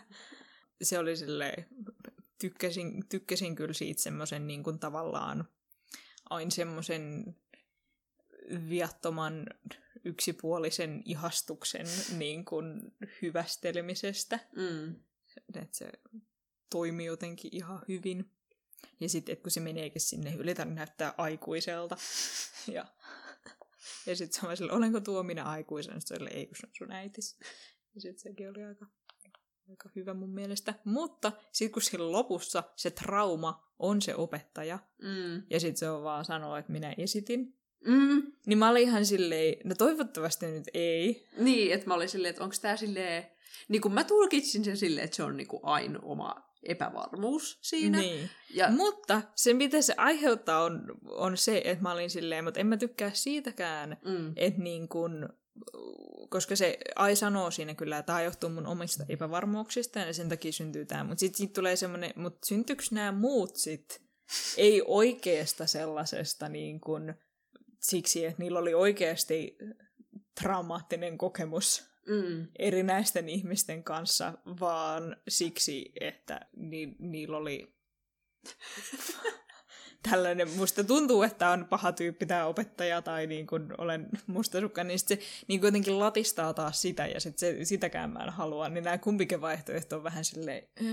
Niin, että siinä tulee, että mä en, niin kuin, mä, en, mä en ihan vieläkään mä, mä, mä en lopus, lopussakaan luottanut siihen opettajaan enää. Niin kuin, Niin. silleen, että Koska sit, äh, en mä tiedä, kun sen puolen välin jälkeen oli niin silleen, että joo, se on hyvä tyyppi. Tyyppi. Ja sitten aivan lopussa oli vaan silleen, me ehkä ei. Ohaa! Ja sit, niin, niin sit se tuntui kyllä semmoiselta niinku, ää, Niin. eikö, eikö me käsitelty tämä jo? Niin, juurikin. Mutta toisaalta siinä oli, jos oli rinnakkaistodellisuuden ai, jota oli kiusattu sen koko ajan, niin ehkä me voidaan ajatella, että jotain muuta tapahtui siellä, mutta se oli vähän pettymys kyllä. Se, se oli lievästi vähän silleen jahas, ei sitten.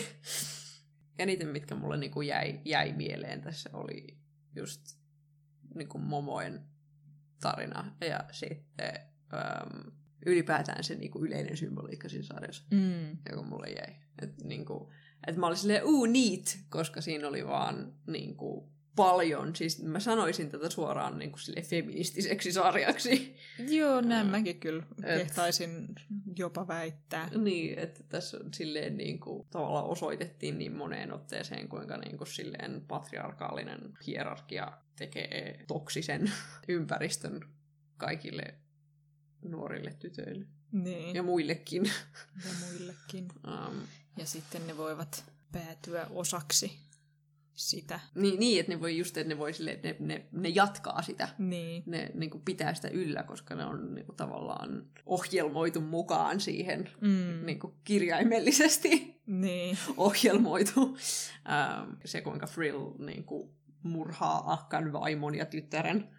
Niin. Joo, niin, siinä, niin se on, kun rakennat, rakennat silleen tytön kilpailemaan sinun huomiostasi ja rakkaudestasi. Niin. Tämä on yksi hänen niin kuin, pääpiirteistään. Mm. Niin ei se voi päättyä mitenkään muuten kuin huonosti. Et mä, olin, mä olin silleen tosi tyytyväinen siihen, koska siinä oli tavallaan niin, niin paljon eri muotoja, joissa käsiteltiin. Tietenkin se oli aina välillä sille vähän kärjistetty, Joo. mutta tietenkin se oli kärjistetty, koska se oli tämän sarjan niin kuin, juttu. Se oli unimaailma, mutta niin kuin esimerkiksi se, se nainen, joka oli silleen, että "M- miksi eläisin, kun voisin kuolla kauniina?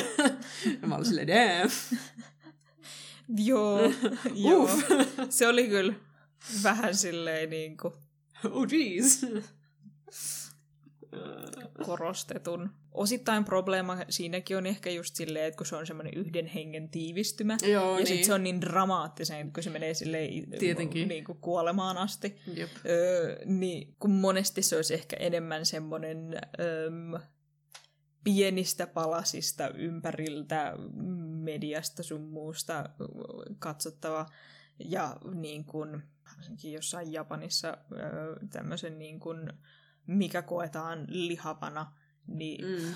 se on silleen, uhuh, esimerkiksi. Mutta sitten mut sit, kun ne kaikki jotenkin tällaiset silleen, ulkonäköpaineet tiivistää semmoiseen yhteen dramaattiseen hahmoon, niin sitten siitä tulee just vähän semmoinen, no tämä nyt on vähän semmoinen, Se on vähän kärjistymä. vähän niinku, semmoinen kärjistys. silleen, voin hyväksyä tämän kyllä täysin. Mm. Tietty kaikissa niissä niin kun, hirviöissä oli oli vähän se, että kun sit ne on vielä silleen provosoivasti sitä, Joo. että kun ne niin kuin, provosoi niitä tyttöjä mm. tota, tota, vielä, vielä siinä. Ja sitten se koko kulttihomma oli kans vähän... Niin se kulttihommakin mä olin silleen, oh. Si- siinä oli jo itse asiassa pari tällaista, kun sen, ne alun oli ihan hirveän hyviä just mm. niin kuin, nää, koska niissä oli nimenomaan just semmoista, niin kuin, että jotenkin sitä valtaa hyväksi Joo, käyttävä. käyttävä. Ja niitä silleen, että se struktuuri on jotenkin pielessä, että just semmoinen kiusaaja tai opettaja tai niin kuin, no, toinen opettaja Mm. ö, pystyy hyväksi käyttämään sitä rakennetta ja sitten pistämään tämän nuoren tytön ah- ahta- ahdistavaan tilanteeseen. Ja sitten siinä välissä tuli se silleen niin kuin, aa, tämän popstaran fanitytöt mm. ja niiden stalkerifani. Siis niinku, I mean, ton mä silleen kind tulkitsin siinä, että tässä menemme nuoret naiset, joka toinen ei ole niin nuori kysymysmerkki, ää, jotka idolisoivat tätä miestä, ryhtyvät kaikki vihaamaan toisiaan, koska yhteiskunta kehottaa naisia kilpailemaan keskenään. Niin. Niin mä oon silleen, sen voi tulkita noin, mutta mun Se- mielestä ne ei ehkä hirveästi kärjistänyt sitä siinä.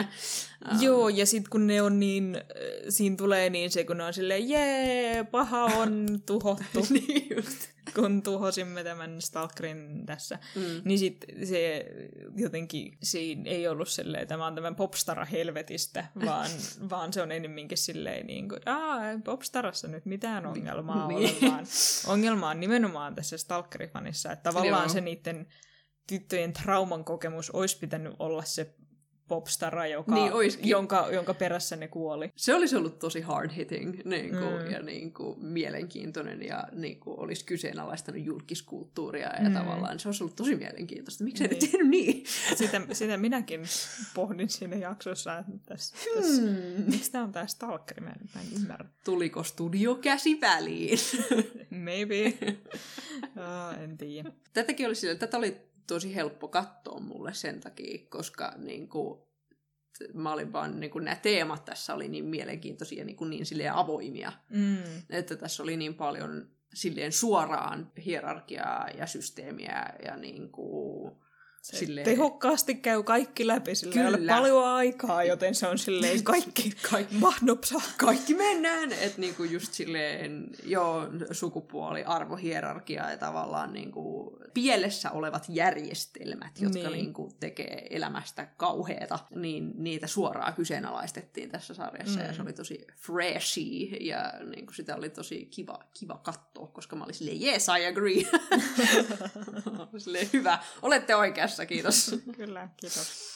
Että Mm. niinku se yksi plussa olisi silleen, että me oltaisiin saatu päähenkilö, jonka niinku silleen queer-näkökulmasta tämä olisi tehty, mutta you know, Jopa en niin mä odottanut. siihen vielä ihan valmis. Se voi olla silleen, sivuhahmo olisi vielä käynyt. Tavallaan se on, ehkä ne vaan halus ottaa sen niin kuin, että se, siinä olisi melkein täytynyt olla vielä yksi ekstra hahmo Mm, Momoen lisäksi, jonka Mm. queer-näkökulmasta ei voisi näyttää, koska sitten taas Momoella se menee, kun se nimenomaan sen juttu on se, että ihmiset odottaa muuta mun ulkonäön perusteella. Bleh. mm, Mut mikä nyt onkaan, mikä olisi voinut olla ihan kiva lisä, mutta sentään siellä oli sit niitä toisen maailman tyttöjä. mm, Ja mä tykkäsin kyllä kauheasti ton Rikan niin kuin myös perhekotitarinasta. mm, niin sekin. Se, se itse asiassa, se, se sitten kärjestyi siihen, olen kaunis kuolen tyttöön, mutta sillähän oli kotona justiinsa se, että se äiti oli silleen, jotta selviän, Mm, niin olen kaunis. mm, Et se, Jep. se, tai niinku semmoinen, että niilläkin oli silleen monimutkainen se sen, se sen perhe ja vaikka Rika vihasi sen äitiin, niin sitten tavallaan siinä pystyy ymmärtämään, että se äitikään ei ole mitenkään maailman helpommassa tilanteessa tässä maailmassa. niin, että jo, se, Silleen se, yksin huoltajana, joka silleen vaan pitää sen, sitä sen baaria ja jotenkin koittaa selvitä. Niin, että joo, että se, se narratiivi tavallaan niin kuin antoi ymmärtää mm. silleen, että niin kuin Rikan ja sen äidin suhde on huonossa tilanteessa, mutta se ei ole sen äidin syytä. Niin. Ää, että tavallaan... Et, Mikä kyllä itse asiassa, koska silleen, todennäköisesti se äiti ei pysty ihan hirveästi ansaitsee niin kuin, niin. rahaa. Ja sitten koska työpäivät on niin käsittämättömän pitkät. Niin on super, Jos se on joo. yksin yrittäjänä, niin sitten ne on vielä vähän pidemmät todennäköisesti. Jep. Ja sitten, koska mikä nyt onkaan naisella niin kuin uraetenemismahdollisuudet on huonot, ja jos se on saanut lapsia, niin sen uraetenemismahdollisuudet on vielä huonommat, koska Jep. silloin on tullut semmoinen väli siihen, että se on ehkä saattanut olla tämmöisissä toimistotöissä, mutta sitten jos se on mennyt hankkimaan lapsia, niin sitten se ei enää saa voi oikein palaa sinne toimistoduuniin, että Niin. sitä ko- koetaan, että se on liian vanha, vaikkei se ole erityisen vanha todennäköisesti. Niin silloin on enää semmoisia pätkätöitä jäljellä, ja niistä ei esimerkiksi saa eläkettä, Mm. ja öö, niissä ei ole niin pitkät tunnit, mutta niissä ei myöskään ole tota, öö, tätä terveysvakuutusta. Joo. Ja tunnit niissä ei aina ole ihan hirveän pitkät, tai sitten sä voit mennä toiseen, jos on vähän pidemmät, mutta niissä on tosi tosi huono palkka Mm.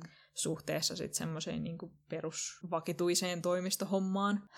Se rakenne on tehty ihan mahdottomaksi siis yksinhuoltajaäidille. Jep, kyllä. Ja sitten siinä on tavallaan se kontrasti Rikan äidin ja Aina äidin välillä. Aina mm. puhuu sen äidistä. Tämä mun äiti on täydellinen. Se tekee kaiken täydellisesti. Mm-hmm. Ja se on just silleen, että se, se, on, se on kotona, se tekee Aille kaikki sen ruuat ja se yrittää huolehtia siitä mahdollisimman hyvin. Mm. Mutta silti niin kuin silläkin on sille etä, etääntyvä suhde sen äitiin, niin. koska se on itse niin masentunut. Niin. Ja niin kuin, molemmat niin kuin nämä näiden niin kuin, tyttöjen suhteet niiden äiteihin silleen kyseenalaistaa taas niin kuin, konsepteja ja rakenteita, mm. joka on kauhean mielenkiintoista mun mielestä. Mm. Ne on niin monipuolisesti vaikeassa tilassa, mm. koska niin kuin semmoisen kiusauksen ratkaiseminen mm. on vaikeeta, ja sitten ei se äiti nyt siellä koulussa jotenkin maagisesti ole ratkaisemassa sitä tietysti, ja sitten niin, se joo. vaan, että se saa niin kuin leipää pöytään joo. konseptia, vaikka ja mikä niin. Sitä vaan silleen neirun juttu, kun se on koeputkilapsi, joka pyörittää omaa firmaansa. Se on vähän, joo. Mä, sitäkin mä kyseenalaistin, mä vaan silleen, miksi? Sen täytyy myöntää, että olisi ehkä ollut ihan kiva, että se neljäs tytöistä ei ole, koska Neirulla ei jotenkin mitään oikein tekemistä tämän maailman kanssa. Niin, Neiru, se on, niin, Neiru se on vaan niin, niin hahmo. Pelkästään niinku sen, se on vaan silleen lisää niinku materiaalia sille backstorylle siitä, kuinka Frill syntyi. Niin. That's it. Niin. ja mä oon vähän silleen, hmm, niin kuin me ei edes koskaan niin kuin kuka Neirun sisar oli. Sekin se oli, oli toinen. Neirun sisko. Ah? Se oli Neirun sisko. Well, yes. Me ei koskaan nähty sitä. Eikö me pikaisesti sille ehkä ei elossa, mutta kuolleena? Mä en ole varma. Muista jossain flashbackissa me ollaan vaan siis nähty sen naama silleen pikaisesti. Mutta niin kuin vähän sama tapaa kuin nämä muut kuolleet tytöt siis. Juurikin. Mut ei, ei, ei silleen, että me tunnettaisiin sitä erityisen hyvin hänellä ja Nerulla oli monimutkainen suhde heilläkin. Ja he eivät niin välittäneet toisistaan hekään. Niin, ja tavallaan niin kuin Neiru Kotobuki ja mm. sitten sen mystinen sisar, ne kaikki edusti vaan silleen sitä organisaatiota, joka niin kuin, loi sen ydinpahan, joka mm. oli Frill. Mm. Niin kuin me nähdään nämä muut koeputkilapset ja ollaan silleen, okei, okay. I guess ne on tehnyt tätä pitkään. Pitikö meidän yhdistellä tämä itsenäisesti tästä, I guess. Oh. Joo, niin. Niin sitten olisi ollut ehkä kiinnostavampi sen sijaan, että se silleen, tai ne ura-akkaan ja akkaan ja tähän koko hommaan liittyvät jutut olisi ehkä jollain muullakin tavalla voinut liittää siihen tarinaan kuin... Mm. Tai että vaikka Neiru olisi ollut osa sitä yritystä, niin sen ei tarvinnut olla se niin kuin 14-vuotias Nero-johtaja. niin. niin. Et se, se olisi voinut olla vaikka tämmöisen suuryrityksen tytär ja sit ja tavallaan, koska sekin olisi ollut silleen niin kuin mielenkiintoinen niin. Niin kuin sosiaalinen tavallaan niin. asema, jota tarkastella. Niin. Um, Varsinkin, koska se olisi sen isoveli, joka todellisuudessa perisi sen yrityksen, ja sitten se olisi vaan sellainen... Niin kuin... Mene naimisiin. Niin, nimenomaan. niin, juurikin. Mielellään muuten rikkaisiin naimisiin. Exactly. Koska raha pidetään mielellään suvussa. Niin, että se olisi niin kuin mä olisin sille, että se olisi tosi, se olisi tosi mielenkiintoista myös. Pieni miinus siitä. Pieni miinus, kyllä. Um, mutta tota noin, niin kuin, kaiken kaikkiaan silleen tykkäsin kauheasti tästä. Mullakin oli vähän just silleen, että mä olin silleen, että äh, vaikka tämä loppuu vähän huonosti, niin me voi, tässä on silti hyvin hyviä asioita. Joo, kyllä tämän niin katsoo sitten se on varmaan vähän ihmisestä kiinni, että kuinka suuri pettymys se loppu on. Että onko silleen, niin, kuin, niin tässä oli paljon muhittavaa, joten mä en kuole siihen, että niin kuin, loppu, loppu on tollanen. Joo. Vai jääkö se vaan sitten semmoisen, niin kuin, miksi, miksi, miksi näin? On, onko ihan pakko? Et, ettekö te olisi vaan voinut tehdä tätä loppuun vasta? En usko, että oli kyllä tekijöistäkin. Niin, että mulla on sellainen studion käsi. vähän semmoinen fiilis kyllä. Mm sanoin, silleen oikein, oikein taiteilija, jo niin kuin kauniisti piirretty ja designattu ylipäätään. Mm. Ja, Ja niin kuin, siinä on ihanaa hahmoanimaatiota. Niin tai onkin. silleen, että aina silmät on esimerkiksi kauhean eläväiset. Mm. Kaunis ja niin kuin kiinnostavia teemoja käsittelevä teos. Harmi, harmillinen loppu vain, mutta... Jep. Se nyt katsoitte varmaan enemmän putkeen, mutta silleen varsinkin kerran viikossa tai välillä kolme jaksoa putkeen pidempän ajan katsottavana, niin sit se oli ihan kivaa muhia silleen ajan kanssa, mutta aina, aina ei. Toivottavasti tästä ei nyt oikeasti tule trendi, että nämä kaikki hemmetin tämmöiset niin kuin yhtään synkempiä teemoja käsittelevät originellisarjat päättyy vaan kesken. Mutta ehkä tämä jakso nyt olisi tässä. Joo, silleen YAta ja vähemmän YAta, mutta nuorten ongelmia mietitään. Joka tapauksessa. Molemmissa silleen fantasiaelementtejä. Lisää yhteiskuntaa kritisoivaa nuorten fantasiaa. Minä etsin sinulle sellaista. Se on, se on aina, aina hyvä. Aina hyvä. Chef's Kiss. Tykkäsin, tykkäsin kovasti siitä. Mistä meidät löytää? Meidät löytää ö, leffakestit.net. Sinne voi laittaa kysymyksiä ja kommentteja. Ää, sitten sosiaalista medioista, at leffakestit, Instagramista ja Twitteristä. Oh, ihanaa, että kuuntelitte. Kiitoksia kovasti.